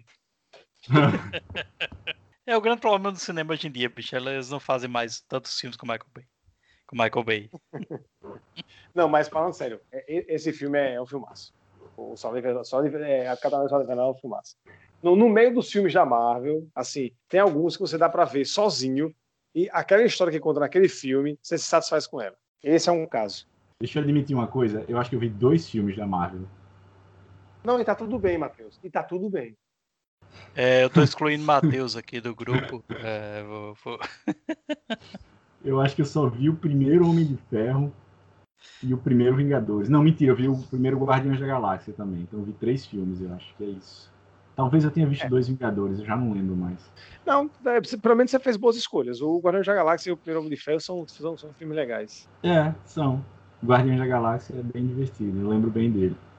É bem divertido. É extremamente didático, mas é bem divertido. Tipo, é. cada, personagem, cada personagem explica três vezes o que está fazendo. Eu fiquei, muito, eu fiquei muito curioso em ver o filme da Capitã Marvel, que eu achei o trailer interessante, mas depois que começaram a falar que o filme era muito chato, aí eu... Cara, eu, esse filme, cada vez que eu vejo, assim, porque como eu tenho criança, eu vejo muitas vezes o mesmo filme. Uhum. É, e Joaquim se afeiçoou por meus filmes da Marvel. Cada vez que eu vejo a Capitã Marvel, ele se torna um filme melhor. Ele tem, além do... Fora a narrativa inclusa nele mesmo, ele tem toda uma... problemática de, de identidade feminina, que é bem interessante de ser vista. Uhum. Daquela ótica que é mostrado lá. Uhum. Porém, é, tem é, Brie é, Larson, que tem o carisma de uma porta de concreto. Cara, eu ia dizer exatamente ah, ela tem, isso. Ela tem... Não, não, não, não, não. não. Aí, aí, aí, aí, aí, eu vou dizer, aí eu vou defender aqui o seguinte. O problema da percepção das pessoas, especialmente do nerd, a respeito da relação de Brie Larson, é porque ela não encaixa em nenhuma caixinha. Ela não é a mulher raivosa, ela não é a mulher sarcástica, ela não é a mulher sorridente, ela não é a mulher fatal. Como ela não encaixa nenhuma caixinha do nerd, ah, essa mina aí, essa mina aí. Não, meu amigo, ela é autêntica. Ela é autêntica, porra. É isso. Ela, ela encaixou na minha isso. caixinha, ela me encaixou na minha caixinha mulher entediada. Não. É, é, é rapaz, então, aí, eu assisti o filme tá, semana ela, passada. Ela não... Ela não, ela não encaixa na, mulher, na, na caixinha também da mulher afetada, entendeu? Ela não... Bicho, é, eu, é, esse é um dos grandes valores desse filme. Ela... Eu vou fazer um filme sobre afirmação feminina e essa personagem feminina não vai encaixar em nenhuma caixinha. E você vai ter que lidar com isso. Pra, Rapaz, perfeito, César, mim, me, me perdoe, me perdoe, mas é, o filme, ele, ele tem umas falhas bem, bem meia boca, do tipo... É, Ele quer, ele quer parecer é, noventista, né, para situar o filme. Aí bota uma cena dela falando lá com a consciência coletiva dos Kree. é, tocando Come As You Are.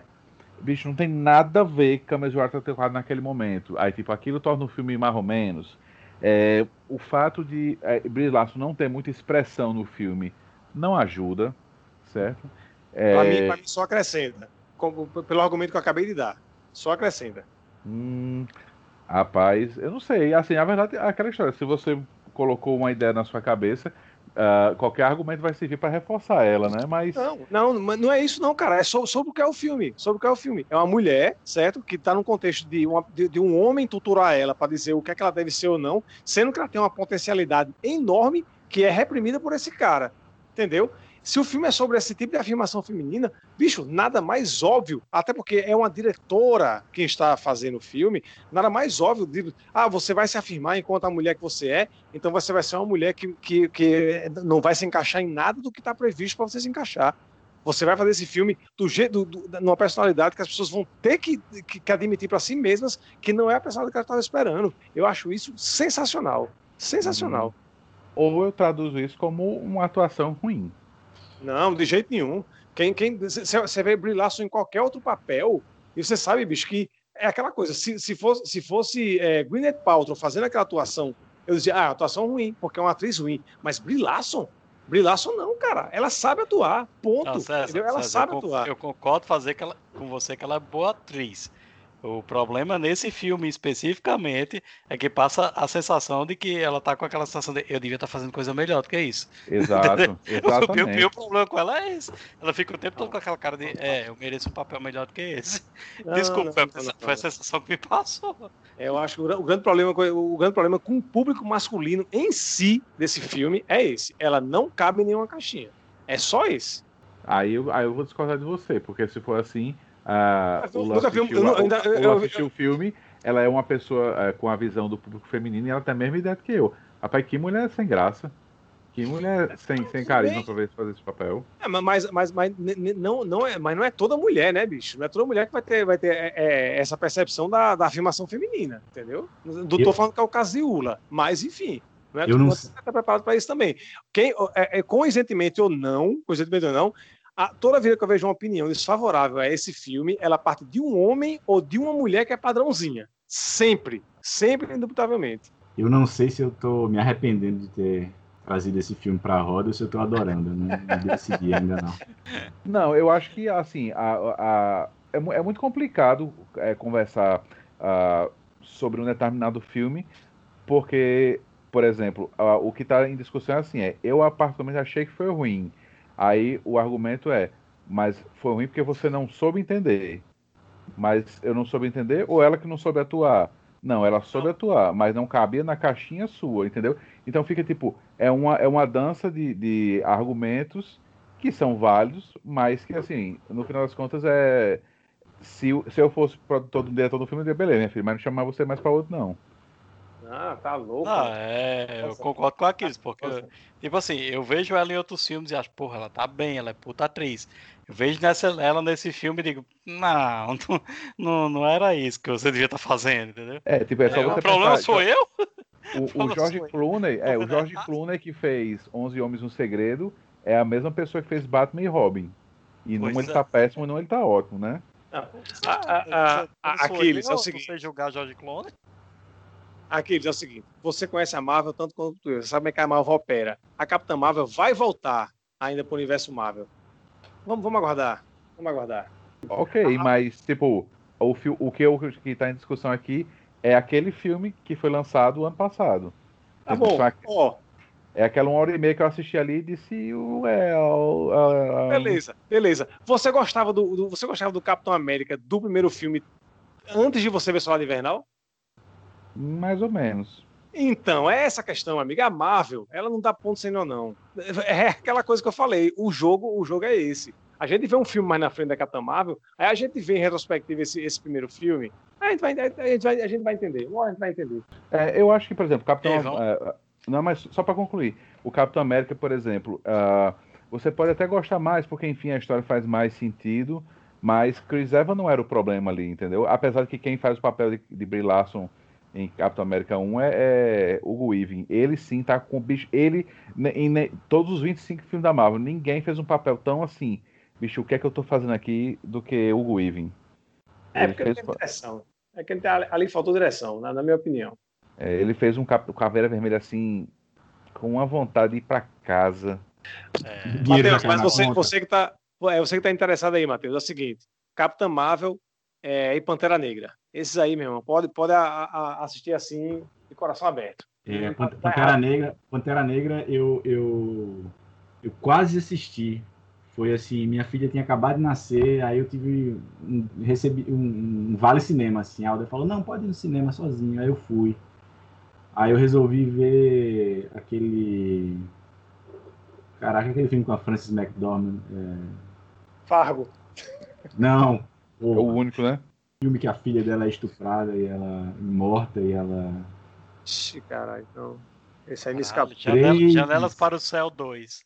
Três... Baixou o clima aí, baixou o clima. Três anúncios para um crime, três anúncios sim, para um crime. Sim, sim, três anúncios para um crime. Cara, eu não gostei do filme, cara, eu não gostei. Eu fiquei, puta merda, eu podia ter assistido Pantera Negra e eu gastei aqui minha chance de ir no cinema vendo isso.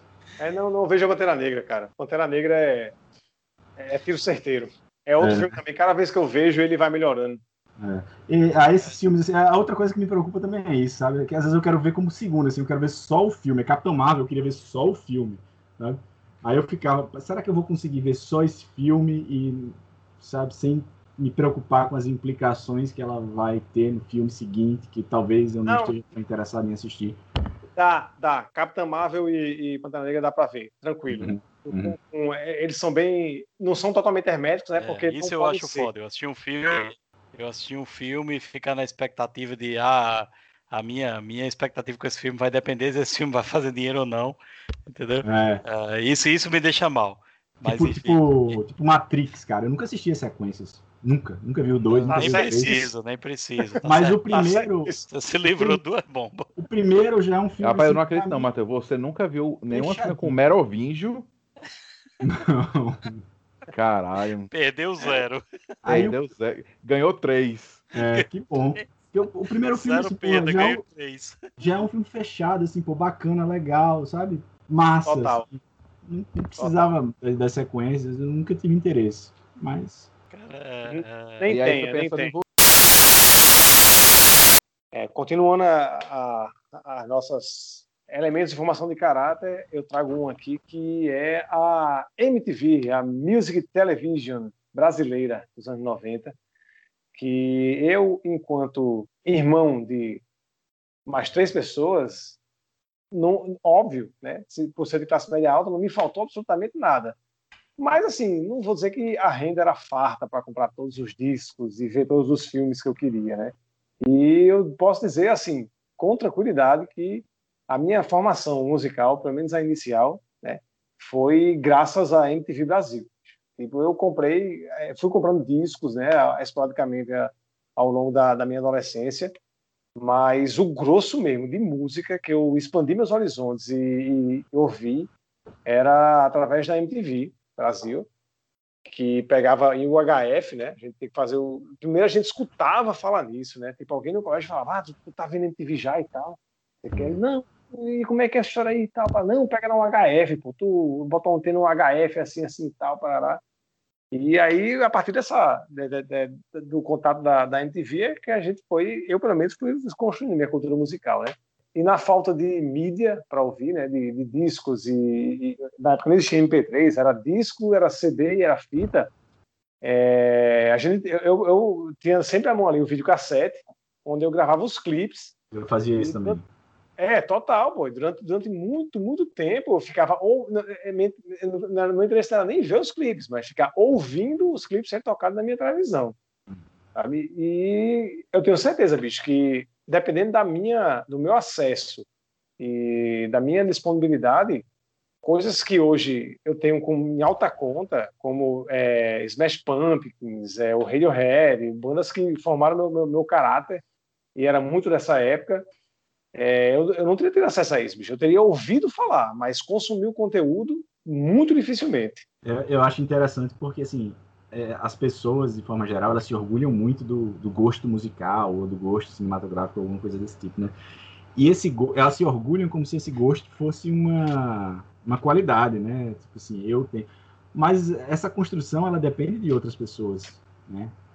Ou depende, depende de alguma coisa, é um fator externo. Então, assim, até, até os anos noventa não existia internet, né? Então, até a chegada da M T V, você ia gostar de rock muito provavelmente porque você conhecia alguém, um primo mais velho, um amigo da rua, alguém do colégio, uhum, que te apresentou aquilo. Se você não tinha ninguém para te apresentar aquilo, você ia ficar fechado ali no que estava na rádio, de forma geral, do que estava na televisão. E a M T V, uhum, quando ela apareceu no Brasil, eu acho que deu uma abertura para muita gente que não tinha esse, essa, essa pessoa, esse alguém para te apresentar, a, a, a, né, ampliar o teu, teu escopo cultural, né, de consumo, uhum, cultural. E tem um detalhe também, Matheus, que assim, em outros centros, né, centros maiores, São Paulo, por exemplo, você tem rádios e rádios bem, bem segmentadas. Sim. E aqui não, né? Aqui a gente tinha, tinha, tinha, uma, tinha uma rádio com faixas específicas de horário que tocava é, alguma coisa diferente da, da, da música popular daqui, né? É, e a M T V, a M T V também veio para isso aí, para expandir esse horizonte, bicho. Você tinha é, programas exclusivamente de hip hop, você tinha programas, sim, exclusivamente de metal, de, de, é, de, tinha programa de música indie, entendeu? Tipo, porra, foi assim, um estouro, é, estouro do Big Bang no universo musical de quem viveu aquela época. É, eu, eu peguei a M T V muito tarde, né? Lá na, eu sou do interior, lá de Mossoró, né? Gloriosa, capital do Oeste Potiguar, maior cidade do Rio Grande do Norte. Lá não, não, não pegava M T V.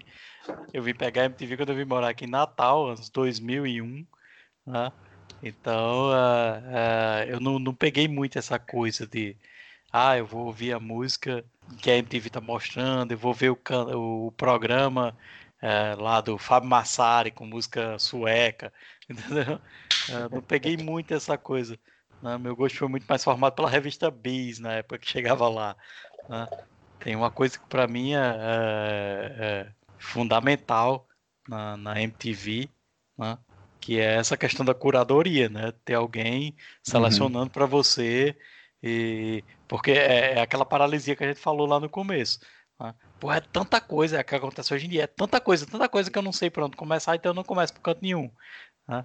Então tinha alguém lá, que alguém que entendia do assunto, que ia lá e dizia para você, não, é isso aqui que interessa, entendeu? Vá por isso aqui. Então eu acho muito massa, respeito muito a M T V, embora não, não, não tenha uma coisa que tenha me informado, mas uh... e porra, o clipe de Jeremy do Pearl Jam é muito bom, cara, vai, vai tomar no cu, o clipe passa. E sabe o que é, é engraçado daquele clipe, bicho? É, é, é, um, é um clipe tão foda, mais uma vez remetendo à linguagem de, de... linguagem visual. É, mas não, Michael Bay não, porque sei, mas... Porque o menino se suicida no clipe, né? Se fosse é, Michael Bay, o menino tinha sido explodido. É verdade. Talvez, talvez tenha sido isso que aconteceu. Eu acho que ele ia capotar primeiro em cima de uma ponte, depois ele explodiu. É. É, diz que tem uma versão agora que não tem o, o Ten é, sem reverb, né? Uma versão mais crua. Diz que tem um novo clipe é. de, de, de Jeremy que o menino explode ao invés de... Pois é, aquele, aquele clipe é tão, é tão bom, tão bem contado, que você não entende, você pode não entender por nenhuma da letra, você sabe exatamente o que aconteceu, você sabe exatamente sobre o que é a música, só de ver o clipe. É, a minha relação com a M T V, ela começou porque eu, é, engraçado, meu pai tinha violão em casa e meu pai ouvia música, mas nunca tive a sensação de, de curadoria, de orientação, de porra nenhuma. Eu sabia que algumas coisas me chamavam mais atenção do que outras. Eu lembro de gostar muito de quando ele to- botava para tocar Alceu Valença. Muita coisa ruim também que ele ouvia. E aí, quando eu fui ficando mais adolescente, a galera da, da, que jogava bola comigo na rua e tudo mais, do prédio, os caras basicamente, se, é, noventa por cento ouvia forró, porque, enfim, eu ficava na rádio, e axé, o que ainda assim era a fase boa do axé, né? A Chiclete com Banana e Asa de Águia no auge. E tinha uns dois caras que tipo, eram os caras mais diferentes, porque os caras curtiam dance. Um deles tinha até uma maquininha de, de, de D J, fazia uns mixagens e tal. Ah, D J, galera... né? É, tipo, e aí eu senti que alguma coisa me chamava atenção na música, mas sabe quando você diz assim, rapaz, eu gosto de música, mas ainda não é isso que, que, que, que eu gosto. E aí eu lembro que esse, um desses caras que gostava de dance, ele era o cara que comprava toda semana as dez melhores da Jovem Pan, coletânea de não sei o quê. Ele um dia chegou com o C D do Green Day. Aí eu disse, esse homem só compra C D de dance. Aí ele disse, não, pô, isso aqui é rock. Eu disse, você com C D de rock? Tá falando sério? Aí ele disse, tô. Aí minha resposta, como um bom ignorante, minha pergunta como um bom foi, isso presta? Isso é pergunta aí, fundamental. É pergunta aí, fundamental. Aí ele disse, homem, vejo na M T V, pô. Eu disse, M T V? O que danado é M T V? Né? Aí descobri que existia M T V, aí eu lembro que tava passando... Na época, o clipe, o clipe de é, Geek Stink Breath, do Green Day, que é no dentista. É um e é aquilo eu achei... de um dente. É aquilo eu achei do caralho. E, e foi na mesma época que são as duas músicas que eu lembro, que eu me apaixonei. Foi Geek Stink Breath, do Green Day, e I'll Stick Around, do Foo Fighters. Maravilhosa essa música. Eu achei aquilo, assim, aquilo mudou minha vida. Aí eu comecei a assistir M T V loucamente. E aí eu criei meio que em relação a, de amizade com os D Js, né? Eu queria ser D J da M T V, eu queria passar o dia falando de música, ouvindo Opa. música, entender de música. Aí eu queria ser engraçado como Cazé, eu queria ser metaleiro como Edgar, é, Gastão, não. Gastão, é. Gastão, Gastão, Gastão. Eu Gastão, queria ser bonitão é. como Edgar, é. eu queria ser conhecedor de tudo como Fábio Massari e queria ser das ruas, que nem aquele cara que apresentava o... o era um que tem um Black Power, esqueci o nome dele agora. Taíde, não era o Taíde que apresentava? Não, não, não. não. não era o cara Taíde, Black era Power. O cara. Aí, tipo, eu queria, eu queria ser uma junção daquelas pessoas, né? E, e eu lembro demais que eu, eu fiquei viciado e, e muita coisa que assim é, a gente tá reclamando hoje que a gente tem muita opção, na época era o contrário, é, eu estava tendo, enfim, opções de ouvir coisas que não estavam ao alcance é, ao meu alcance antes. Então, tipo, músicas que eu, bandas que hoje eu nem gosto tanto, mas eu respeito, como o César falou aí, Smashing Pumpkins, é, Radiohead, são músicas, são bandas que não estão no meu playlist é, do dia a dia. Mas eu entendo que são boas, eventualmente uma música ou outra eu gosto, mas eu só tenho acesso a elas porque eu, eu, um dia eu cheguei nelas, passei por elas e fui além e consegui achar algo que me, me é, fizesse gostar mais, entendeu? Uhum. É, então essa é a minha relação com a M T V, ela, ela, com o rock em geral, pra mim foi crucial ali, noventa e cinco, noventa e seis, noventa e sete, foi quando eu comecei a ouvir, aquilo mudou minha vida. É, falando, falando especificamente, bicho, de duas, duas músicas, assim, você falou que, que mudaram a sua vida, duas, dois clipes que mudaram a, a minha vida, especificamente dessas duas bandas, foi Fake Plastic Trees, aquele clipe que é lindo pra caralho, que é no supermercado, uma, uma, umas do, coisas bem florescentes, do Radiohead, uhum. é, uma música belíssima também, é, e Bullet with Butterfly Wings, do Smash, Smash, do Smash Pumpkins. É, que era numa, numa, como fosse numa mina, tipo Serra Pelada e tal. E é um, tipo, eu não, eu não sabia o que era o tal do rock pesado até o momento. Aí eu falei que eu fui aprendendo. Aquele clipe do Smash Pumpkins, que é a música mais famosa do Melancholy, esqueci qual é. O nove sete nove. É, que é que eles vão pra lua. É lindo aquele clipe. Tonight, Tonight, Tonight. Ah, Tonight, Tonight. Cara, lindo, maravilhoso esse clipe. A, a música é belíssima também. O sim, clipe é muito sim. bonito. A música que eu mais gostava desse... Ah, aliás, o que me chamou a atenção do Smashing Pumpkins foi realmente Bullet with Butterfly Wings, porque tem um refrão muito forte. É. Mas a música que eu me apaixonei desse disco foi mil novecentos e setenta e nove, nice, por conta do clipe. É muito boa. Mas, é. É, pois, é, a, a, que era, era meio que uma, uma, um clipe de... Parecia Anos Incríveis, né? Era meio anos setenta. É, era, era, era uma coisa a, meio Sofia Coppola, assim, meio... meio... Era! De suicida, sei lá. Exato, exato. Bicho, aquele, aquele clipe foi a primeira vez... Pronto, bicho, agora vocês falaram, me, me lembrou. Aquele clipe foi a primeira vez que eu tive aquela sensação de ter nostalgia de uma coisa que eu não vivi. Uhum. Cara, e aqui, é, defender o Nacional. Tem que defender o Nacional. Tem que defender o Nacional. Aquele clipe do Paralamas do Sucesso, Ela Disse Adeus, que, que é, é um, filme um, mudo. um filme mudo, cara, muito é foda. Fantástico, que, é fantástico. Você não bom, pode já. falar de clipe do Paralamas sem sempre dizer duas palavras. É, eu esqueci como era o nome da produtora, que era a produtora fazer todos os clipes bons do, do, que ganhava todos os anos na, na M T V, e dizer o nome da, do, do produtor, do dono da produtora, que era Andrusha Waddington. Andrusha ah, Waddington. Sim, é. sim. Sempre sim. que alguém falava de um clipe bom na M T V, dizia, ah, isso aqui foi feito pela Andrusha Waddington. E é, a, a empresa de Andrusha Waddington. Sim, sim, sim. Cara, só, só abrindo parênteses aqui, eu não vi M T V, né, mas tinha no, na, na, na T V Escola, lá em Mossoró, a gente tinha um programa chamado Alto Falante, não sei se vocês lembram disso, né? Que era um programa que passava muito clipe, passava clipe clássico e tal, uhum. né?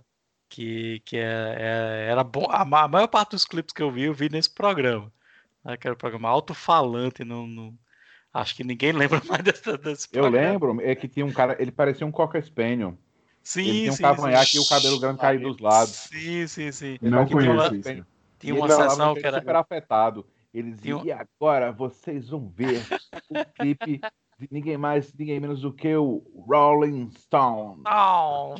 Era, era o enciclopédia do rock, era um é, quadro que tinha no programa, né, que mostrava só rock clássico e tal. Rapaz, você, muito você, massa me, fala, você me fala essas coisas, bicho, pra mim, é, todas essas coisas, da, da maneira como, exatamente como você me falando, bicho, todas pra mim foram criadas por Schneider, ou poderiam ter sido. Essa é a cara dele. É igual o programa Cidade Aflita, né? Ninguém acredita que existe. Mas foi Schneider que inventou esse programa, mas existiu, realmente. Eu ouvi, eu ouvi, existiu. É, cara, é, é, é engraçado, você falando de Mossoró, bicho, é, um, é uma noção que eu... Na verdade, noção não, né? Eu vim ter esse aprendizado, já, depois de adulto e tal, como o Mossoró tem é, uma...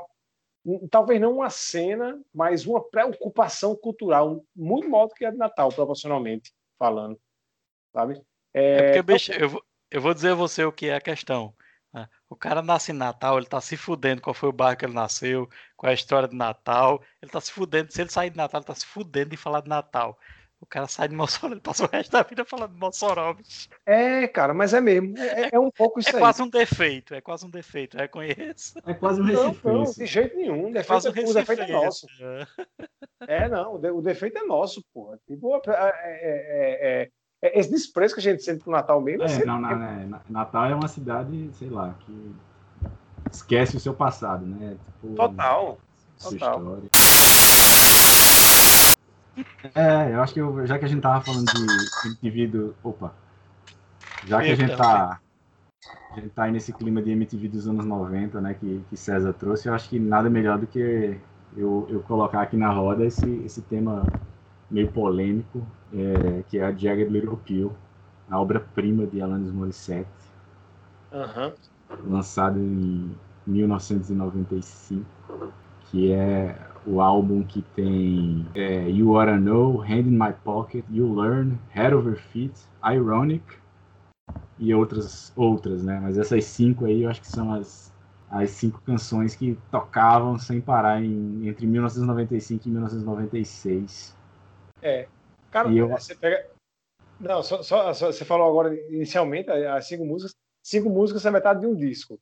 É. Se metade de um disco tá em qualquer coletânea, é, coletânea não, mas em qualquer playlist de icônicas dos anos noventa, bicho, esse disco é qualquer coisa, pô.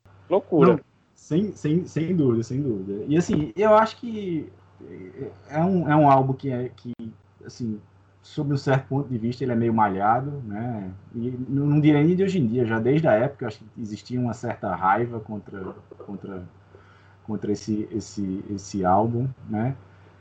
É, mas, assim, eu acho que ele fez parte do meu despertar para para música, né? Acho que foi um... ali, começo da adolescência, foi um dos primeiros álbuns que eu comprei. Era um álbum que estava todo lugar, né, na época, tá? Eu tô vendo aqui, vendeu trinta e três milhões de, de cópias, né, e eu lembro dessa primeira vez que eu, eu, eu escutei as pessoas falando em Alanis, Alanis, Alanis, eu, quem é Alanis? Não sabia, não tinha escutado, eu só fui ter M T V, acho que um pouquinho depois, porque eu lembro que eu só assistia M T V na casa da minha avó, porque eu não tinha televisão que pegasse sinal H F em casa, então eu ia pra casa da minha avó no domingo, aí ia pro, pro quarto da minha avó, ficava todo mundo na sala assistindo Silvio Santos, eu acho, ou, sei lá, o Trapalhões, e aí eu tava... saindo de Trapalhões e Silvio Santos, eu ia assistir M T V, né? Então eu só assisti uma vez por semana no começo. Para mim, pessoalmente, assim, eu sou um cara que, é, hoje em dia, meu gosto musical é, é relativamente eclético, mas, assim, de forma geral, eu gosto de escutar mulheres cantando. E eu acho que a Alanis Morissette, para mim, foi, assim, o, o grande despertar e o grande motor, sabe? Podiam ter uhum. sido outras, certo? Se eu fosse... mais culto, se eu tivesse acesso a outras coisas, de repente ia ser uma Liz Phair, uma Tori Amos, uma Anne de Franco, sabe? É, uhum. Mas foi a Alanis Morissette, né? E aí eu tô colocando cantora solo, né? Porque, sei lá, nessa época também eu comecei a escutar, sei lá, Cranberries, aí depois veio o No Doubt com Tragic Kingdom, acho que saiu no mesmo ano, ou no é. ano seguinte, não sei, que é outro álbum, assim, também de anos noventa, que é... que é marcante, então Cardigans também, sabe? Garbage, Mar... né? É, o Garbage. Então, que, você que era, tem... que, Você tem aí é, é, várias mulheres na frente de, de bandas, né? Ou, sei lá, outras coisas, tipo, coisas que eu descobri depois, tipo El Seven, ou, sei lá, Bikini Kill, coisas mais pesadas, assim. Mas, pra mim, o despertar foi um dos Morissette, entendeu? Na, e, assim, na, nos próprios anos noventa, as Spice Girls, né, cara? As é. Spice Girls, sim, sim. E, assim, e acho que muito do que eu escuto bastante hoje em dia, né, sei lá, tipo Johnny Mitchell, ou Carole King, ou, ou Carly Simon, né, que são coisas mais antigas, ou Patti Smith. É... Marina Lima, né, também, o conto Marina nacional. Lima. Marina Lima, melhor Playboy de todos os tempos.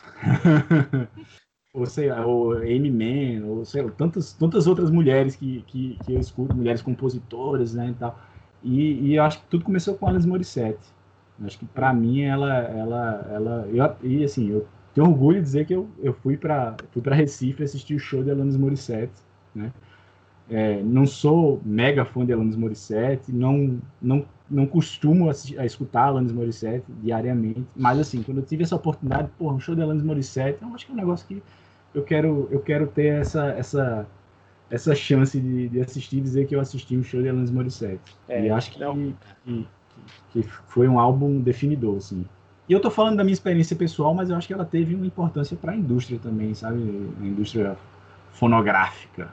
Aham, uhum, uhum. Teve... Não, eu, eu ia falar sobre isso. Eu ia falar sobre isso. Esse, esse álbum é, é marcado dos anos, muito dos anos noventa, né? Eu até falei da, da minha lista lá de coisas muito anos noventa. Esse álbum é uma das coisas que tá na lista.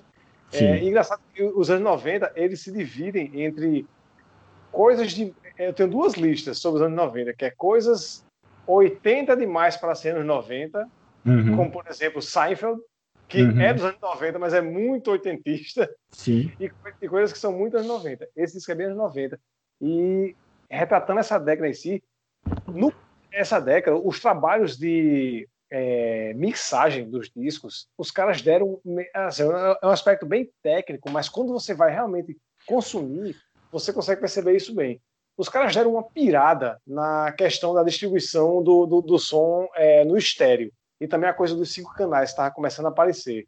Sabe? Tipo, você escutar o, o, álbuns como o Nevermind, como o Ten e como o Jagged Little Pill do, da Alanis Morissette com fone de ouvido, bicho, é, um, é uma outra experiência de você ouvir assim, ambientalmente.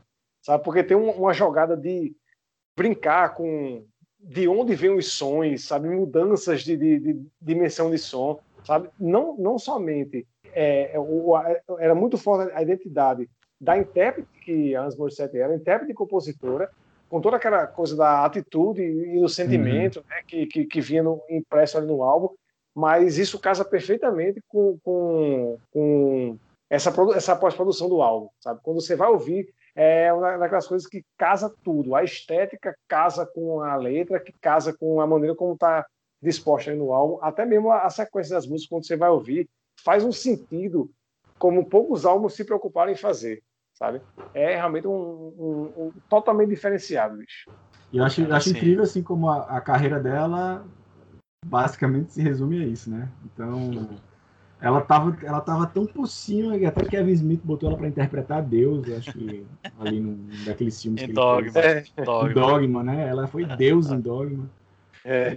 É, mas eu acho que sim, se, se, se a sua carreira se resume ao Jagged Little Pill, você teve uma senhora carreira.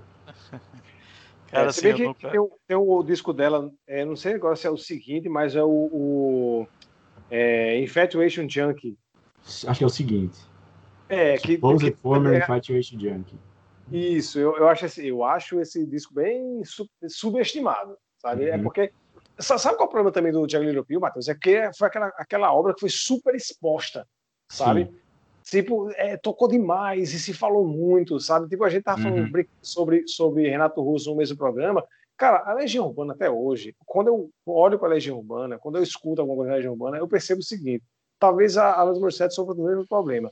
Essa coisa da superexposição meio que turva coisas que são realmente boas, sabe? Músicas como Tempo Perdido e como, é, por exemplo, Quase Sem Querer, pô, são músicas boas pra caralho, mas não dá mais pra suportar, entendeu? Você já ouviu demais essas músicas, sabe? Não tem, não, não tem como você fazer uma análise desprendida daquilo. sabe? Você já ouviu demais para considerar que aquela música é, pelo valor que ela tem em si. Talvez as músicas desse disco da Lani sofram desse mal também. Você uhum. ouviu tanto, ouviu tanto, que já, já cria um certo ranço inicial. É, alguém, alguém me corrija, mas Alanis Morissette é canadense, não é isso? Canadense. Canadense. Canadense, é. Pra mim, a música do Canadá é Bryan Adams, eu parei aí. ah, pra mim, ele é o, o auge, o topo da música canadense. Olha, eu tenho, eu tenho três recomendações pra fazer de música canadense. Bryan Adams, é, especialmente aquele, o C D que eu não vou lembrar o nome, mas é o que, é o que tem Heaven. Esqueci agora, foda-se. É o Rockless. Descasso, descasso. Isso! Ah, Reckless, descasso. Reckless, exatamente, exatamente. Reckless, uh, desculpa a pronúncia de Mossoró aí. Pois é. Reckless, de Bryan Adams, Jagged Little Pill, de Alanis Morissette e Purpose, de Justin Bieber. Que disco do caralho. eu, estou, eu estou falando seríssimo. Eu estou falando e, seríssimo. Já, já, que eu levo, já que eu levo a música canadense muito a sério, hum. então eu vou ficar com Leonard Cohen, Johnny Mitchell ah, em primeiro sim. lugar, e Neil Young, pronto. Ah, Neil Young é canadense, né, brother? Grande Canadá, grande Canadá. Tem o Rush também, os caras do Rush são canadenses, pô. É. É, cara, eu nunca ouvi a Alanis Morissette, sendo bem sincero, eu conheço os hits dela, né, que passavam na M T V e tal, e conheço a participação dela em Dogma. Pra mim, é a coisa mais marcante que, que eu tenho de Alanis Morissette, é ela interpretando Deus em Dogma. Assim, sendo bem, bem escroto, a primeira vez que eu ouvi falar em Alanis Morissette foi numa revista Showbiz. Não era nem Biz, era Showbiz, né? Que eles faziam uma lista de discos de mulheres que gritam. Caraca, velho. E tinha o disco de Alanis Morissette. Aí tinha Tori Amos, tinha, tinha a, a... Porra, como é o nome da, da menina que fez a, as músicas lá do Magnolia? Amy Mann. Amy Mann, porra, bom pra caralho, Amy Mann. Ah, eu ouvi muito, cara, esqueci o nome dela, mas eu ouvi muitos discos dela, né? E foi a primeira vez que eu ouvi falar Alanis Morissette, foi nessa lista escrota, né? de, de, de, de mulheres que gritam, né? E... a, a, lista, a lista tá excelente até o momento, viu? Alanis Morissette, é, Tori é, Alanis Morissette, Tori Amos, Amy Mann. E eu lembro quando eu, eu, eu comprei na Velvet, né? um do, cara, minha homenagem a Marcelo da Velvet aqui também, que, cara, aprendi muito música comprando C D lá na Velvet, né? E eu comprei um disco da Tori Amos, não lembro o nome do disco, e por causa dessa lista, tava lá na lista, né? E eu botei lá no, no, no C D Player e, porra, disco do caralho, velho. Mas, e, é, infelizmente, a Alanis Morissette eu nunca escutei. Eu nunca parei pra escutar até hoje. Eu só conheço realmente as músicas de M T V dela. Mas... Uh, uh, eu acho que tem um momento ali nos anos noventa em que essas cantoras realmente, elas, a, a Alanis Morissette, ela puxou muitas outras cantoras, né? Uh, a própria menina lá do, do, do No Doubt, do... do, do as, é, sim, sim, sim. The Corrs, uh, eu acho que não teria acontecido se não fosse Alanis Morissette. The Corrs, ela, ela puxou muita gente ali. E essas mais alternativas, como Tori Amos, como... como, como Uh, esqueci o nome dela de novo, porra, do, do, do Magnolia. Amy Mann, porra. Eu acho que elas não teriam acontecido mundialmente se não fosse a Alanis Morissette. Realmente acho que elas não teriam. E Amy Mann é uma artista do caralho, velho. Você vai escutar os discos delas, é muito bom, velho. Né? Basta dizer que Paul Thomas Anderson, que é um dos melhores diretores vivos, né? Ele fez um filme inspirado nas músicas de Amy Mann, que é o hum. Magnolia. Ele, ele declara isso publicamente. O Magnolia é inspirado nas músicas de Amy Mann, né? Então, basta dizer isso. E realmente isso foi puxado por Alanis Morissette. Se não fosse Alanis Morissette, ninguém ouviria falar desses nomes, não, cara. Sinceramente, acho que não. E, e Amy Mann ainda tá no, no filme dos, dos irmãos Coen, né? O... Ah, caraca. The Dude. Como chama aquele filme? Ah, ah, Grande Lebowski. Grande Lebowski. Ela, tá ela tá no Grande Lebowski. Uh, não lembro desse filme, eu não lembro dela. Ela faz um papel esse filme há muito tempo. Ela é a namorada do... noventa. Não tem um grupo de nihilistas, né? Que até o Flea faz parte. Sim. É. Então, ela, ela é um deles. Assisti esse filme nos anos noventa, velho. Não lembro mais nada dele. Reveja, reveja, reveja. É. É, é. Porra, aí tá... Ah, fucking hate the Eagles, man. Eu adoro esse filme. Cara, eu amo o personagem do... do, do, do... Caralho, minha memória tá muito ruim, velho. Do, do John é... Goodman. John Goodman. No, é. no, no, no Grande Lebowski. Como é, como é que é a frase? É tomorrow is Shaba. É tomorrow que ele fala, hein? Que ele, quando Cara, ele tava tudo, é. ele não pode ir, porque é, é, é um chamado. É, é o Shaba, é, é. é. Eu acho que é isso. Todos, acho que é. Todas as cenas dele são maravilhosas. Eu, a que eu lembro mais é a do, da jogada das cinzas no mar, do, do moleque lá que morre. Do Tony. Tony. Do Tony que morre, né? É, pronto. É, a, a, a, a, ele começa a fazer discurso como se o cara tivesse morrido do Vietnã. Exatamente. Morreu porque não acreditava numa ideia. Eu, eu acho que o nome do, do personagem de John Goodman é Walter. Acho que é isso, Walter. Walter, alguma coisa é. assim.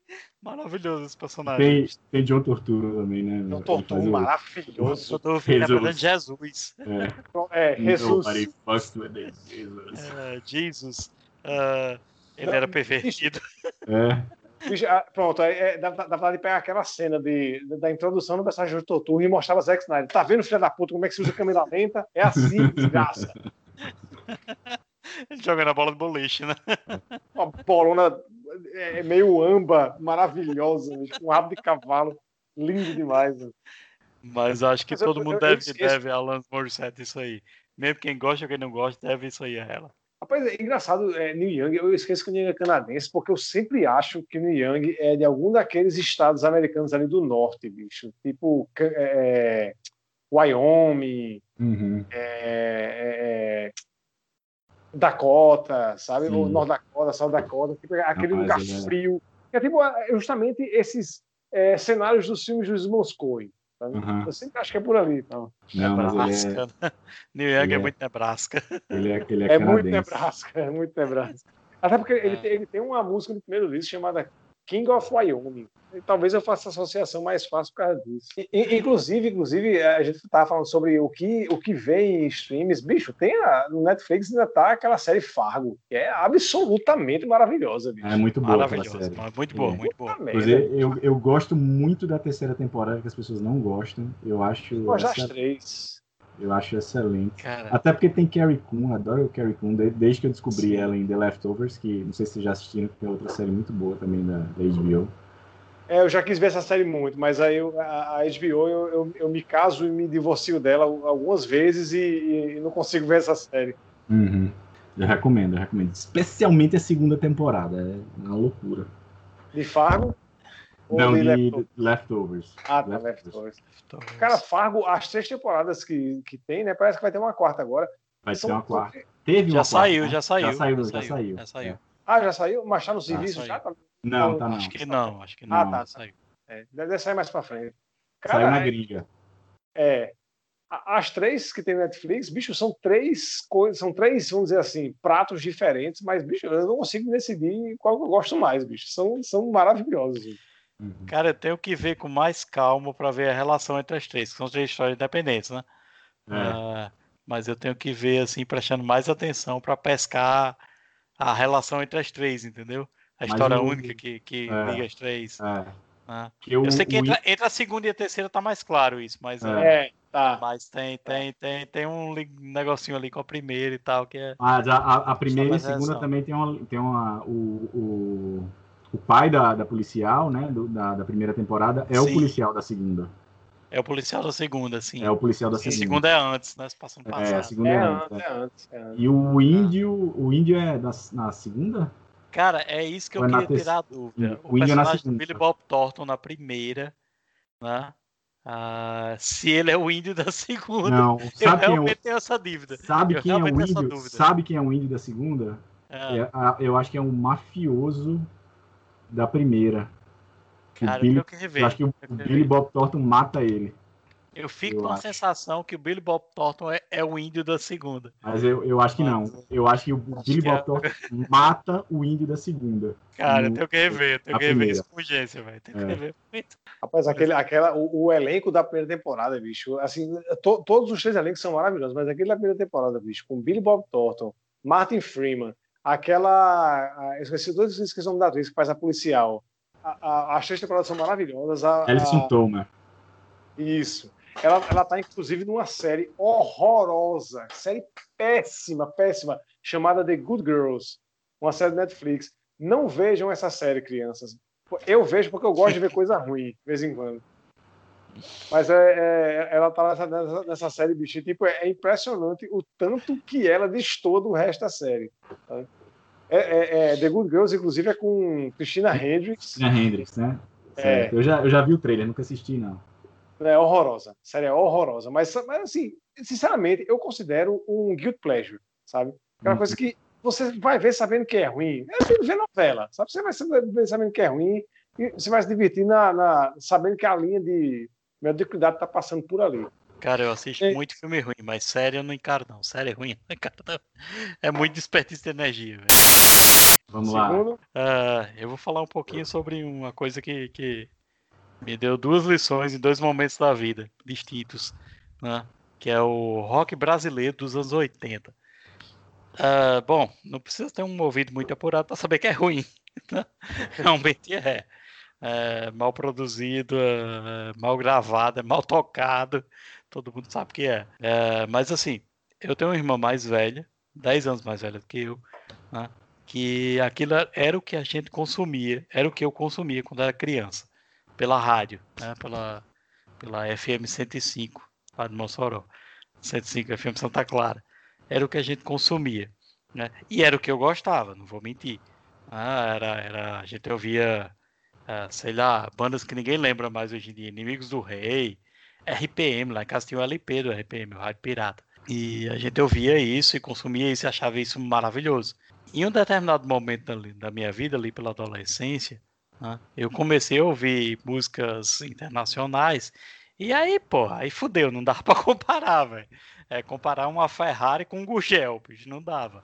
Era muito mais bem produzido, era muito mais bem tocado, era muito mais bem pensado do que o rock brasileiro dos anos oitenta, né? Que era, que era, que era bem pobrezinho, né? E aí, então, criou em mim aquela sensação de, pô, isso é muito ruim, eu não quero mais voltar a ouvir isso, né? Quero ouvir outras coisas melhores. Então, eu passei aí uns vinte anos da minha vida ignorando e rejeitando essa primeira influência, não só musical, influência estética mesmo. E um dia na minha vida apareceu na minha mão o livro do Ricardo Alexandre, que é o Dias de Ira, que conta a história do, do, do, do rock dos anos oitenta, né? Eu comecei a ler meio sem querer, fui lendo ali e, e achando aquilo... Comecei a ler meio por nostalgia, né? Ah, eu já gostei disso, eu vou ler isso aqui.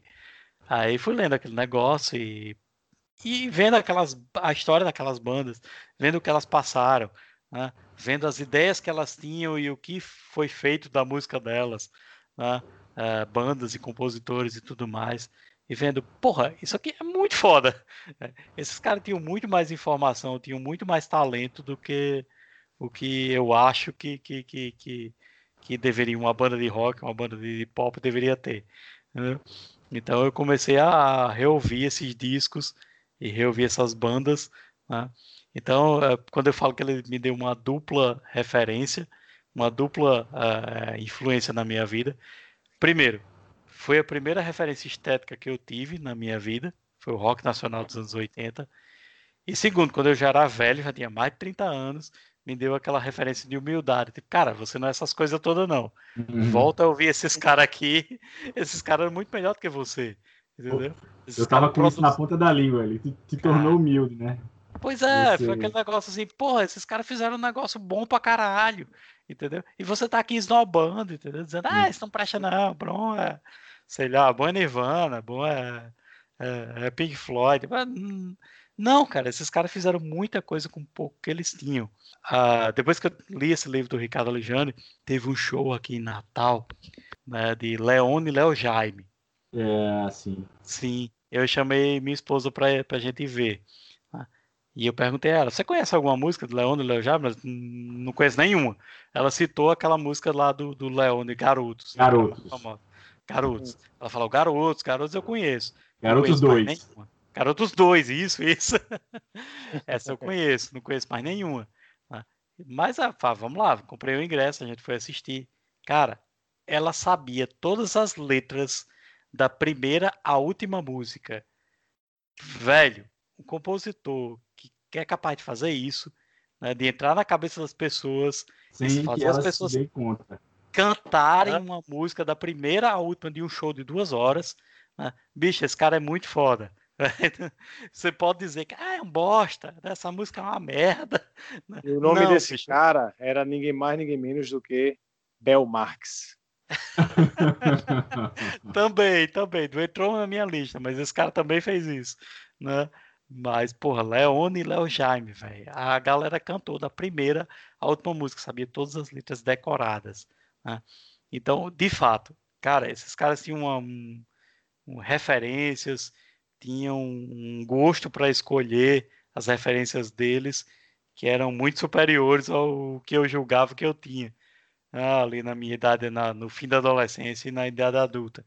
Ah, então, isso formou muito meu caráter duas vezes. Ah, primeiro, por me, me abrir esse mundo, né, de, de referências, e em segundo lugar, por me dar essa lição de humildade. Né? Tipo, cara... Esses caras são muito melhores do que o que você pensa que eles são.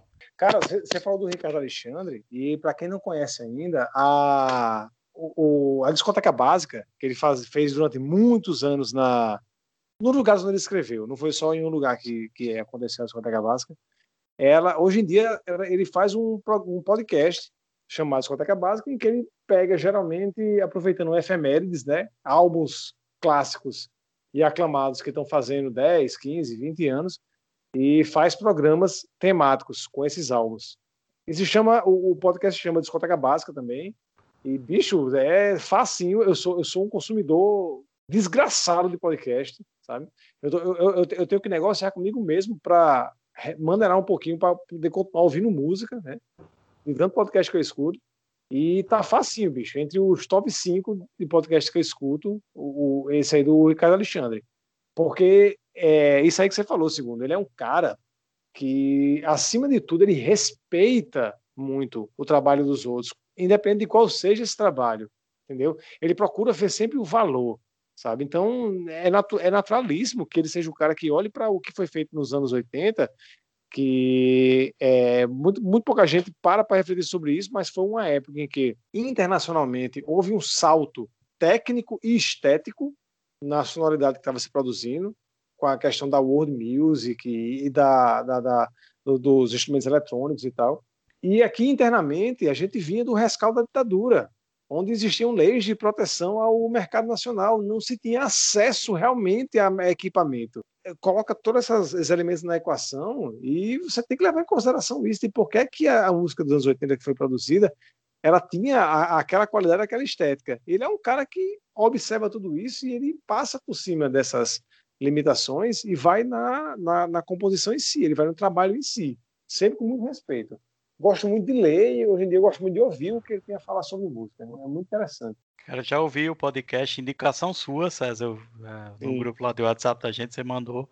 Eu ouvi dois programas, foi o do, do Pet Sounds e recentemente eu ouvi o do dois, do Legião Urbana. Hum. É, disso que eu escuto até hoje e acho maravilhoso. Porra, eu acho ele um cara foda. É um cara que sabe, é um cara que conhece muito música. O Ricardo Alexandre, eu tô falando. Ele conhece Sim. muito música. Não o Renato Russo, né? Que fica bem claro. Não, não o Renato Russo, que também conhecia muito de música. Não, conhecia, pô. É, era um cara a, foda, a, era um cara a foda. Pra perder a piada, né, bicho? Mas, mas porra, tem que reconhecer, tem que reconhecer. Conhecia, conhecia muito de música.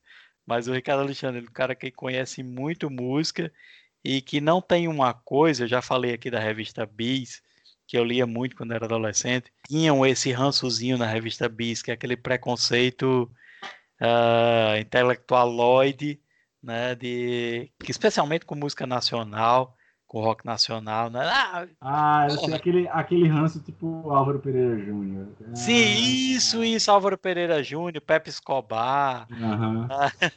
Aquela coisa de, porra, eu ouvi Joy Division, eu ouvi Gang of Four. Ah, pra que, que eu vou ouvir Legião Urbana? Pô, os caras, eu já, eu já sei, conheço as referências, entendeu?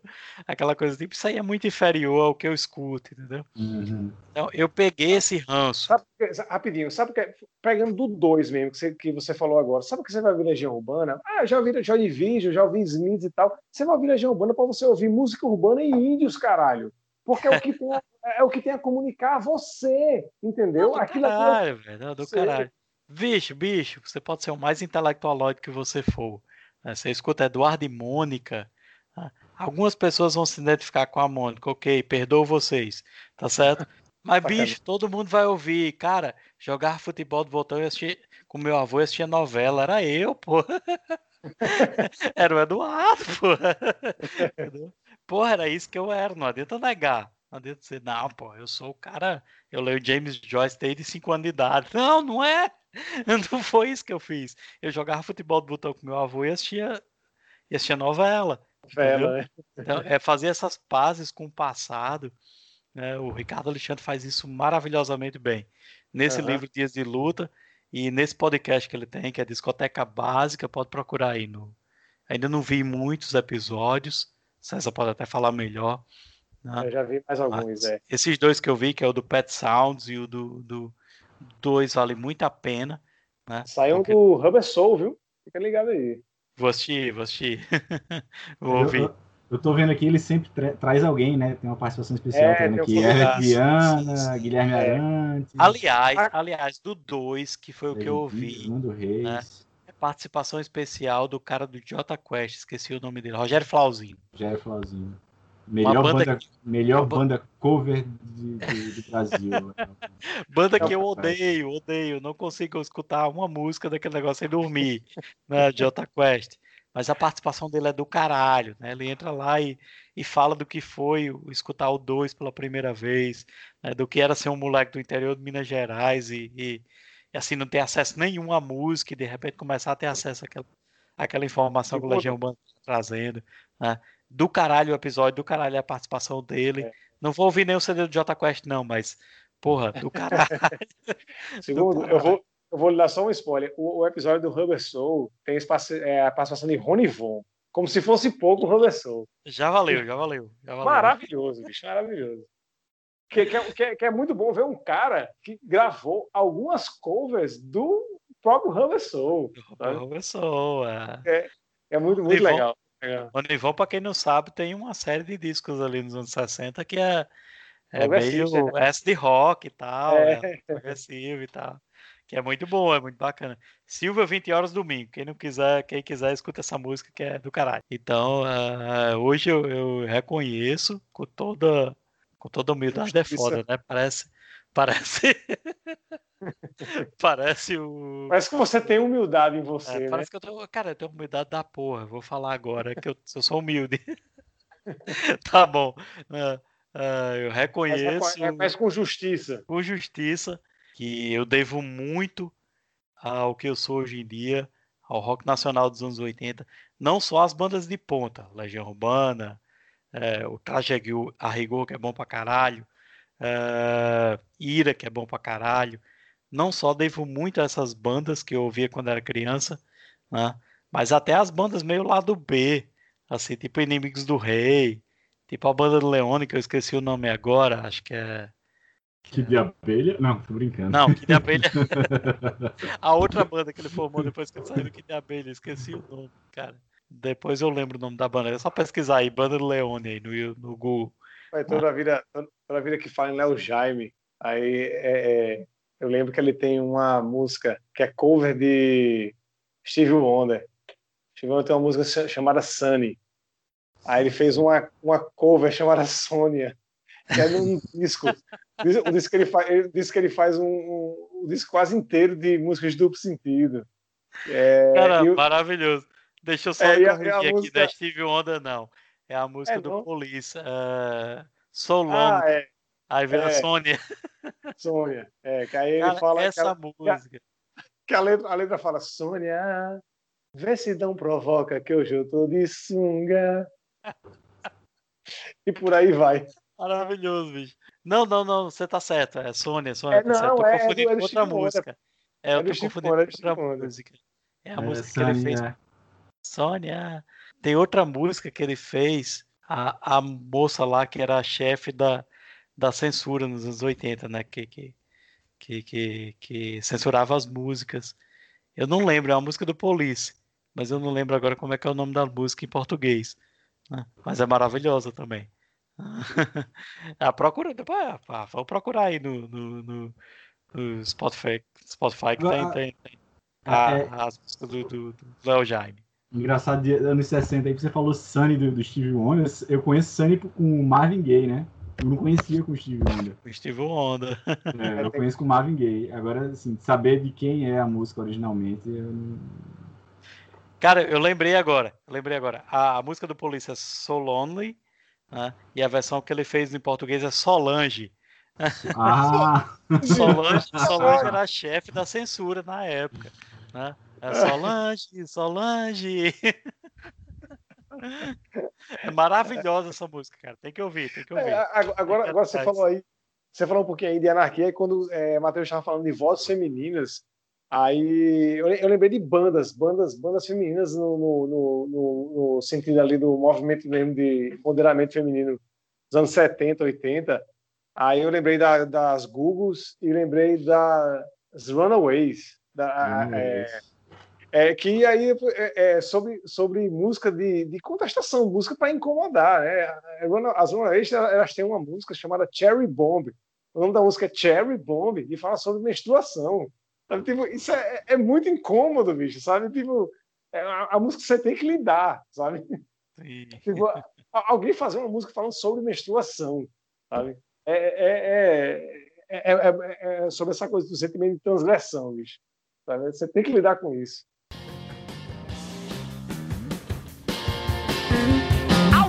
To my mother, I said, I'm crazy, ma, help me. She said, I know how it feels, son, cause it runs in the family. Can you see the real me, mama? Mama, can you see the real me, mama? Whoa, mama, can you see?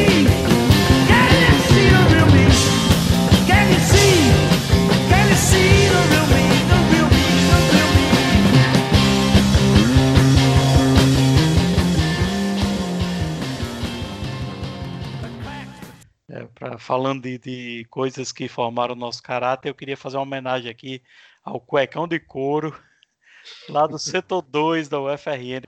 O cuecão de couro, para quem está ouvindo, era o, o cara da Xerox do setor dois, quando a gente fazia faculdade, em dois mil e um. Né? E era um cara que ele ia trabalhar, pra vocês terem uma noção, ele ia com, ele ia com a roupa, com pijama, que ele dormia, ele ia trabalhar. Essa, de camiseta regata, com calção, né? Quase samba canção, só faltava nota de mijo no canto do calção. Né? Ele ia trabalhar desse jeito, ele tava se fudendo, entendeu? Para quem, quem, quem quisesse achar.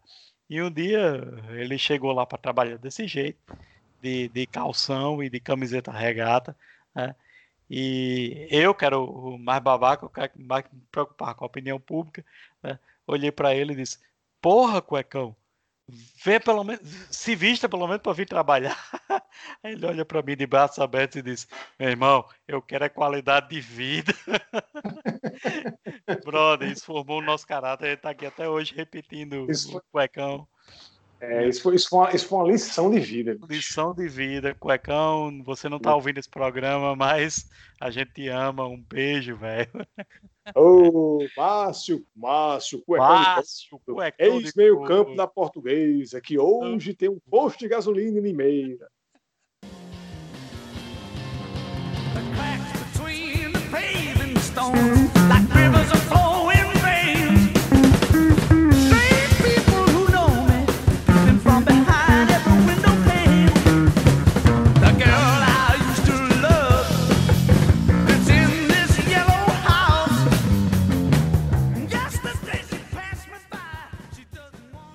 Tô com um ventilador, um ventilador ligado aqui, tá atrapalhando.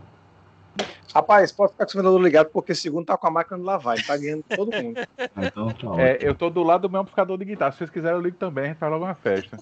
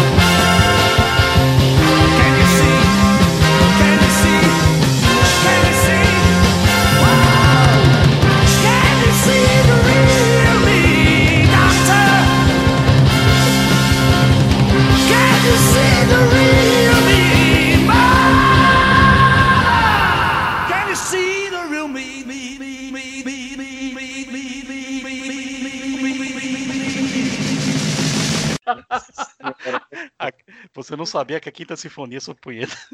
Ai, vou, vou bater uma, vou bater duas.